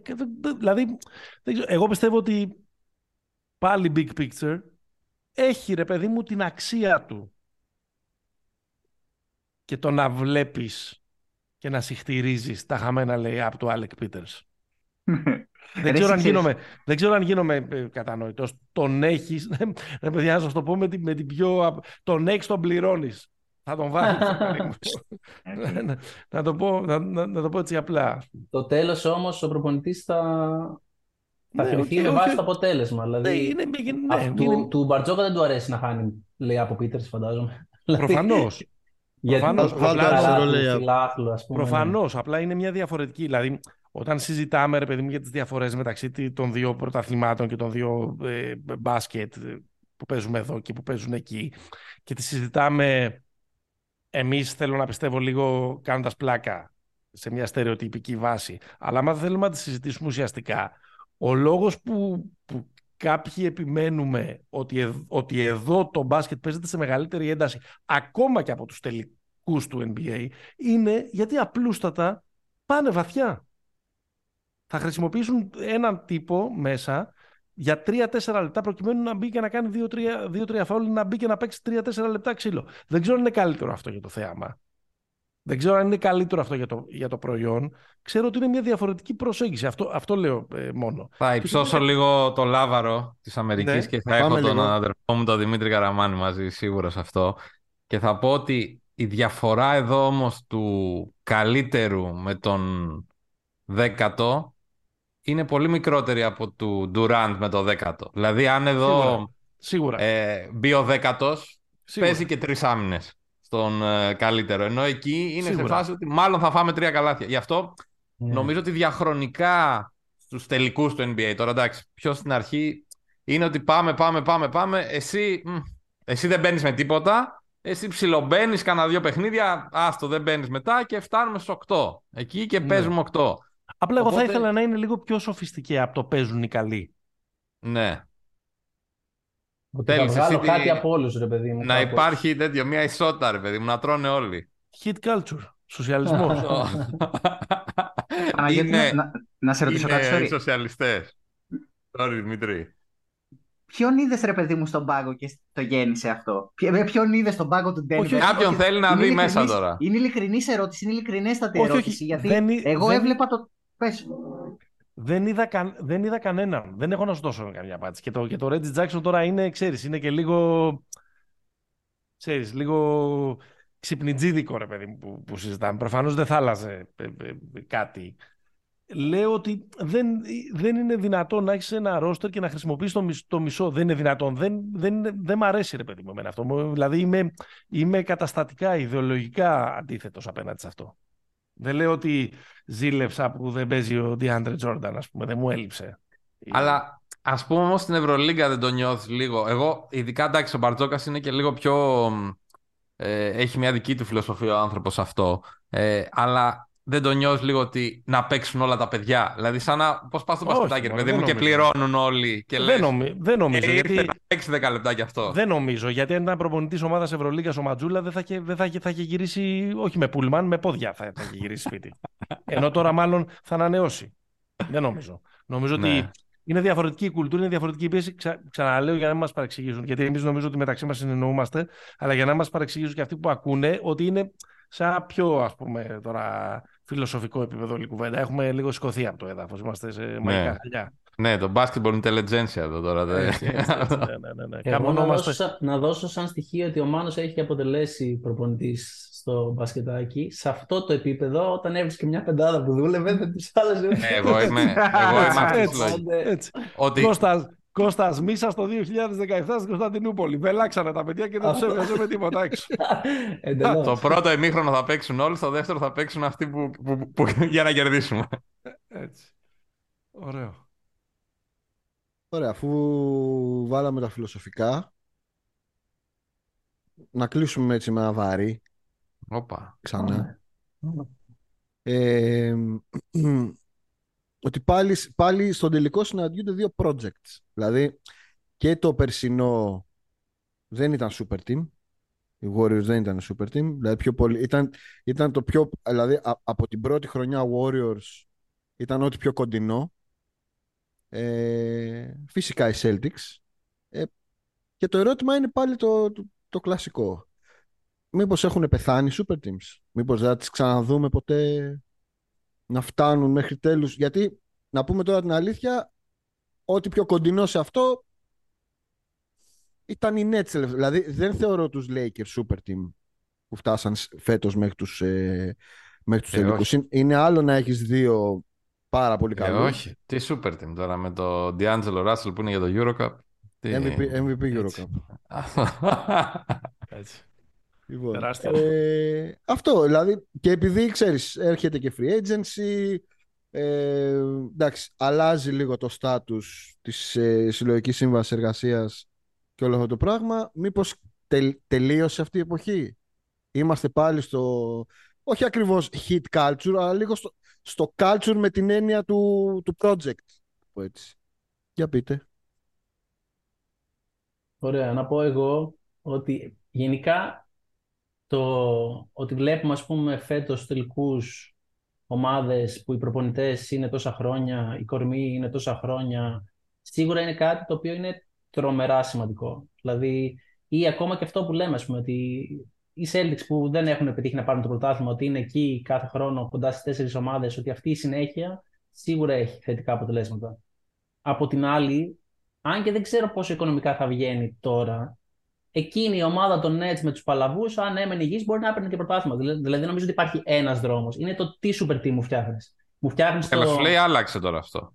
Ναι, ναι, ναι. Αν δεν βγαίνει οικονομικά. Δηλαδή, αυτή τη στιγμή μόνο, μόνο, νομίζω από... μόνο το Phoenix είναι αυτή τη στιγμή που μιλάμε. Ναι, αλλά λες ότι το Phoenix, ας πούμε, είναι αυτό που λες είναι δύο, μισή, ξέρω εγώ, και οι άλλοι δεν θα παίζανε 12η-13η. Εκεί έτσι νομίζω δεν μπορείς να φτάσεις μέχρι το τέλος. Δηλαδή ναι. χρειάζεται και κάποια στοιχεία ακόμα. Αλλά μπορεί να το φτιάξεις και τελευταία στιγμή και να δουλέψει, αρκεί το top να είναι πολύ top, όχι λίγο. Δηλαδή το, το Λούκα Καϊρή δεν αρκεί να το φτιάξει και να σου κάνει κάτι.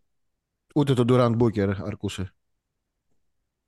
Ούτε τον Durant Σε πρώτο χρόνο τουλάχιστον. Ναι, σε πρώτο χρόνο όχι. Εγώ θα πω ότι και στα δύο να τους δώσουμε λίγο χρόνο γιατί είχαν δύο μήνες, ξέρω. Και το ναι, αλλά και το ρόστερ θέλει αλλαγές, φαντάζομαι. Δηλαδή δεν το θεωρήσουμε ναι, αυτό ναι. το ρόστερ. Όχι, ναι, αυτό, όχι αυτό. με αυτό το ρόστερ. Μπράβο. Άρα εσύ δεν, έχουν, δεν έχουν πεθάνει ακόμα. Κύριε Μάνο. Όχι. Εγώ, εγώ αυτό που πιστεύω είναι ότι η φάση τώρα στο NBA είναι ότι παιδιά έχουμε πάρα πολύ ταλέντο στη Λίγκα.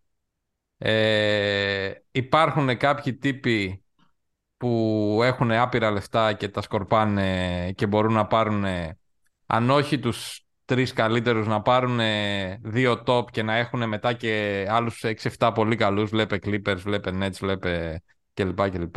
Οπότε η φάση τώρα είναι ότι αυτό θα το κόψουμε και το ταλέντο αυτό που είναι θα το μοιράσουμε. Να πάρουν και οι Hornets, να πάρουν λίγο πιο σοσιαλιστικά πράγματα, να, να φάνε όλοι θέλεις να πας να παίξεις στη Σάρλοτ, θα πας να παίξεις στη Σάρλοτ. Γιατί ο άλλος δεν θα έχει να σε πληρώσει και δεν θα τον αφήσουμε. Γιατί θα του πάρουμε το pick, γιατί θα του κάνουμε. Ε, ναι, θα το πάρουμε. Να πάει στη Σάρλοτ. Ναι, το ξέρω, αλλά τώρα πλέον κάποιος θα θέλει. Και θα κάνουμε και expansion μετά. Θα έχουμε κι άλλα. Μπράβο, έτσι μπράβο. Και προς τα εκεί το πάμε νομίζω. Ότι μετά να ανοίξουμε κι άλλο την αγορά να... και μετά να δούμε. Ε, οπότε θεωρώ ότι η, η έννοια του ότι πάω και στη free agency χτυπάω τρεις παικταράδες ε, ή δύο παικταράδες και τους κουμπώνω στον δικό μου ας πούμε έχει τελειώσει ή πάει προς να θα είναι πολύ δύσκολο να γίνει. Τώρα θα πρέπει να κάτσει μια φάση που να έχει μια ομάδα δύο καλούς μικρούς και να βάλει και έναν free agent και να χτυπήσει στο κατάλληλο timing ας πούμε με τα rookie scale contracts εκεί και λοιπά και να, να το χτίσει έτσι άμα είναι το super team. Ναι, αλλά και πάλι η βάση είναι, να αναπτύξεις τους δικούς σου. Ναι, ναι. Ναι, ναι. Νομίζω αυτό είναι πλέον πιο, πιο σημαντικό παρότι και τις ομάδες που θα τους αναπτύσσουν μετά μάλλον δεν θα μπορούν να τους κρατάνε. Ναι, ναι, ναι. Χρυσικός. Κοίτα, ε, στο σκέλος που ρώτησες εσύ θα συμφωνήσω με τον Μάνο γιατί ο Μάνος έδωσε και την κατεύθυνση και της Λίγκας επί της ουσίας. Δεν είναι, όχι μόνο Έδωσα το... τη γραμμή του κόμματος. Μπράβο. Έτσι, μπράβο. Ε, commissioner. ότι Τα super teams φίλε τελειώνουν. Εμένα το ερώτημα που μου δημιουργείται και μου δημιουργείται σταθερά σε τελικούς, ε, γιατί είμαι και draftάκιας, είναι ότι ναι, οκ, το project, κομπλέ, ότι θα δουν οι ομάδες ότι ναι, τώρα πρέπει να πάμε με το δικό μας project. Δεν έχω καταλήξει και νομίζω ότι οι ομάδες έχουν καταλήξει αν, ε, ξέρεις, στοχεύουμε στο, στο ιδιαίτερο, στον Jokic ή πάμε να χτίσουμε δημοκρατικά, σοσιαλιστικά, όπως θέλετε το πείτε, το, ας πούμε προς το Μαϊάμι. Είναι, είναι ένα ερώτημα το οποίο το έχω και εγώ πάρα πολύ, δηλαδή ότι τι Δεν το είναι- καταλαβαίνω. Καλά, καλά και το Μαϊάμι έχει χτίσει Το- το πληρώνοντας Miami ένα, παίρνει ένα, τα- ένα, ένα σκασμό luxury tax, ας πούμε. Το Δηλαδή, Μαϊάμι παίρνει τους κομμένους της ελάχιστης βάσης αγωγής. ρε. Ναι, θέλω να πω ρε παιδί μου ότι ε, το πήγαινα περισσότερο στο ότι αν περιμένουμε αυτόν τον ένα να χτίσουμε γύρω του ή, συνεχώ, ή συνεχώς προσπαθούμε να, να δημιουργήσουμε μια συνθήκη για να είμαστε ανταγωνιστικοί. Κατάλαβες Ναι. θέλω να σου πω. Δηλαδή ότι υπάρχουν πολλές ομάδες που μπορεί να βλέπουν τον Denver και να μην βλέπουν απαραίτητα το ότι πώς θα κάνουμε το σύνολο να παίξει μπάσκετ, θα είναι ότι περιμένουμε το Jokic. Περιμένουμε να βρούμε το δικό μας Jokic. Και επίσης Ναι, πού αλλά- να το ξέρεις τώρα για τον Denver Αυτό. ότι θα σου κάτσει ένας Jokic από το νούμερο 41. Δηλαδή Κοίταξε, είναι... Άσχετα, άσχετα με το νούμερο 41, δηλαδή υπάρχουν ομάδες που ψάχνουν και πιο πάνω. Έτσι, γιατί ας Ναι, πούμε, ναι, ναι. αυτό βλέπουμε αυτή τη στιγμή με το Γουεμπανιάμα. Δηλαδή, η ομάδα που πιστεύω ότι αν δεν ήταν οι Spurs και ήταν κάποιοι άλλοι, θα έλπιζαν σε κάτι τέτοιο. Καταλαβαίνεις ότι πάμε να χτίσουμε με το δικό μας ε, super ταλέντο μια τέτοια. Είμαι... Δεν μπορώ να το διαβάσω ακόμα πολύ καλά. Δηλαδή, πού πηγαίνει η Λίγκα. Όντως πηγαίνει στα project, αλλά και με ποιον τρόπο. Πηγαίνεις στο ότι. Νομίζω, Πες. Ό, νομίζω ότι άμα έχεις το Γουαμπανιαμά, ε, χτίζεις γύρω από το Γουαμπανιαμά. Άμα έχεις τώρα τους Rockets, αναγκαστικά θα το πάμε λίγο πιο συλλογικά. Ναι, το θέμα είναι ότι πώς το πας πιο συλλογικά. Αρχίζεις και παίζεις μπάσκετ και βλέπεις τη συλλογικότητα ή περιμένεις ξανά και ξανά και ξανά σε μοτίβο Μμμ. Sixers, ας πούμε, να έρθει Ναι. ο, ο Γουεμπανιάμα ή να έρθει ο Γιώκητς; Ε, σε κάποια στιγμή ο owner δεν θα έχει άλλη υπομονή, οπότε αναγκαστικά θα πρέπει να παίξει μπάσκετ. Εκεί είναι εξαρτάται και τι πιστεύεις. Δηλαδή, αν πιστεύεις ότι ο Jalen Green είναι ο 40 potentially, πρέπει να περιμένεις. Αν πιστεύεις ότι είναι ο 7ο και δεν είναι ο Jokic, αλλά είναι ο 7ο, ε, πας και παρακάτω. Είναι λίγο δύσκολο. Ναι. Πάντως εγώ νομίζω ότι είναι αυτό που έλεγε και, ο... και πριν ο Ντόμ, ότι λένε αυτοί, που εγώ δεν ξέρω, το παπαγαλίζω τώρα, δεν με- βαριέμαι λίγο να, τα- να ασχολούμαι με τα λογιστικά, ότι ε, εκεί που μας πάει, ρε παιδί μου, το, το νέο CBA, είναι σε ομάδες που δεν θα μπορούν να, να φτιάχνουν Big 3 και Big 4. Θα π- πηγαίνει σε ομάδες οι οποίες θα μπορούν να πληρώνουν max 2 superstar. Κάπως λένε αυτοί που ξέρουν και μελετάνε ότι, εξαφα... ότι κάπως λίγο σαν να εξαφανίζεται λίγο το middle class των αμοιβών. Οπότε θα φτιάχνουν ομάδες γύρω από δύο superstar και ε, με... δεν ξέρω, να τους το πούμε Νόσκι Πυρίζ. εργάτες να τους πούμε εργάτες, να τους πούμε ρολίστες, να τους πούμε παίχτες που πρέπει να αναπτύξεις ή να σου κάτσουν, βλέπε τους undrafted του, του Miami, τον Austin Reeves ή τον, ή τον οποιοδήποτε, ότι είναι μάλλον δύσκολο να φτιαχτούν ομάδες είτε super teams στο μέλλον, είτε ομάδες με τόσους πολλούς ρολίστες πολυτελείας για τους που είχαν τα χρόνια της δυναστεία τους, τους το Golden State ή το, ή το Miami. Εγώ, χωρίς να έχω διαβάσει ούτε ένα άρθρο της νέας συλλογικής σύμβασης εργασίας, αυτό ακούω και διαβάζω στις αναλύσεις ότι είναι ε, το, το μέλλον, να το πω απλά. Μμμ. Ναι, αυτό είναι το concept νομίζω γενικότερα πάντως. Ότι θα έχουμε πιο ξεκάθαρους ρόλους. Έχουμε τους δύο καλούς, έχουμε άλλους δύο-τρεις καλούς ε, από κάτω και μετά έχουμε Καταμερισμός παιδιά της που παίζουν. εργασίας, πάνω μου. Καταμερισμός της Μπράβο. εργασίας. Έτσι, Φορτικό, Ο καθένας- φορτικό. Ο καθένας να κάνει τη δουλειά του. Κοίτα, Οργανώδα. Μπράβο. και, και γι' αυτό νομίζω ε, θα πέσουν πάρα πολλά. λε- δηλαδή, νομίζω στο κομμάτι της ανάπτυξης του ταλέντου σε κάθε ομάδα νομίζω θα αρχίσουν να πέφτουν και πάρα πολλά λεφτά στα ήδη πέφτουν αλλά τώρα ας πούμε βλέπουμε παίζουν τρελά λεφτά για τους assistants έτσι δηλαδή μπορεί να Ο Κασέλ. Σα, Σάμαρος Ε, δεν λέω ότι ο Κασέλ θα, Γενάρη, θα κάθεται και θα τους κάνει μπα- μπασίματα έτσι. αλλά ότι- όχι ρε Παναγιώτη, όχι. Είπαμε, χτίζουμε, λίγο υπομονή. γιατί ρε σε χαλάει ο Κασέλ στην ομάδα; Ε, Εκεί Γενάρη. Τον έδιωξε τον προπονητή το Γενάρη. Τι, δεν κάνει παρέλαση ο Μαζούλα; 19-17 μέτριο ξεκίνημα. Στη ρέγγυλα θα κερδίζουμε Παναγιώτη άμα είναι. Δυσα... Δυσαρεστημένος ο Τζέιλεν Μπράουν γιατί του έχουν κάνει ένα συμβόλαιο που παίρνει 170 εκατομμύρια δολάρια το χρόνο αλλά, αλλά κάποιο site έγραψε ναι. τον συζητήθηκε ότι μπορεί να το, το δώσουν ως ανταλλαγή για να πάρουν ξέρω, τον, τον Λεμπρόν. Γκρίνια πολύ. Σαμ Κασέλ, head coach. Αυτό θα ήθελα πολύ να το δω. Ναι, ναι. Εντάξει, το, έχει ηλε... αργήσει το πολύ. ηλεκτροσόκ που χρειάζεται η ομάδα. Καλά, Να το, ναι. να το, να το ο τίτλος. Θα έλεγαν και τα ελληνικά ε, site. Σαμ Κασέλ από τις μεγαλύτερες περσόνες γενικότερα. Χώστης, θα μεγάλος. υπάρχουν. Χάρηκα πολύ, δεν, δεν θα το κρύψω. Μεγάλος Κορυφαίος, χώστης. κορυφαίος πανηγυρισμός, έτσι. Δηλαδή, αν, αν, αν κάτσε. το, το πρόβλημα των Celtics ήταν ότι δεν υπάρχει κάποιος να ρίχνει και δύο πινελίκια, ε, πλέον ξέρεις, υπάρχει όχι πέρυσευμα τύπου για όλους και, και, και για όλους τους άλλους. Σαν και αυτό που λέγει ο Τάκης Λεμονίζοντας ο Μητρόπουλο. Τάσο Θήμος σας πάσε μια καρέκλα.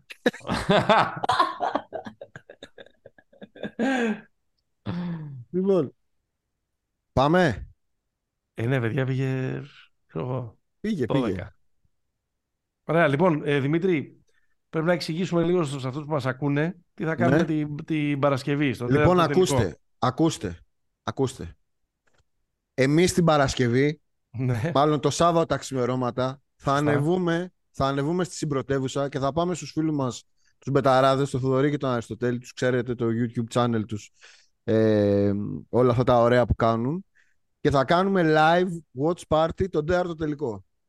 Live, Δηλαδή, δηλαδή 3,5 εμείς ώρα, θα βλέπουμε τον τελικό. Ναι, Εσείς θα βλέπετε τον τελικό, αλλά θα βλέπετε και εμάς που θα βλέπουμε τον τελικό. Αν βγάζει Μπράβο. τώρα όλο αυτό το πράγμα κάποιο νόημα, παιδιά, ξενυχτήστε και κάντε το.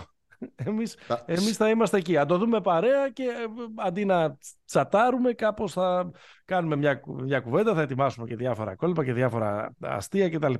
Όλο αυτό συμβαίνει στο κανάλι των Πεταράδων, στο πεταράδες.gr, εκεί που εκπέμπουμε έτσι κι αλλιώς κάθε εβδομάδα. Όσοι είναι να ξενυχτήσετε, στη μία οθόνη το match, στην άλλη οθόνη εμείς. Στο πεταράδες.gr, τρεις και μισή είναι το τέταρτο παιχνίδι της, της Παρασκευής, έτσι κι αλλιώς ε, θα υπάρχει σειρά εκεί πέρα. Δηλαδή δεν θα... Έχουμε αποφύγει το ενδεχόμενο να είμαστε σε κάποιο 3-0 και τα πράγματα να έχουν ε, κάπως ε, δρομολογηθεί. Αυτά και εκεί και εδώ εκπέμπουμε ε, με την υποστήριξη της Bet365 όλα τα ειδικά στοιχήματα που θέλετε για τελικούς σε Αμερική ε, και Ελλάδα και, και στα υπόλοιπα πρωταθλήματα που γίνονται. Τώρα τα playoff μπορείτε να τα βρείτε ε, εκεί πέρα.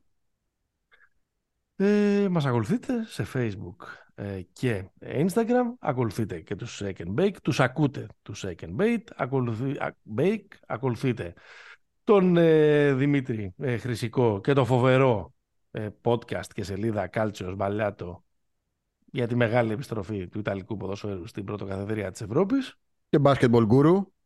και basketball guru ασφαλώς. Ε, εδώ μας Εμβρι- έβγαλε γκουρού. Μίλαγε σαν, σαν συντάκτης του γκουρού. Εμβρηθείς αναλύσεις. Έτσι. Έτσι. Ε, ωραία. Έλα, παιδιά, πείτε κάτι. Πού θα πάτε διακοπές; θα κλείσουμε με αυτό. Η Ποιο είναι, το πιο, Κάρια. μπα- ποιο είναι το πιο μπασκετικό ελληνικό νησί; Τα κύθερα, ρε. Γιατί; Γιατί; Έχει παντού μπασκέτες.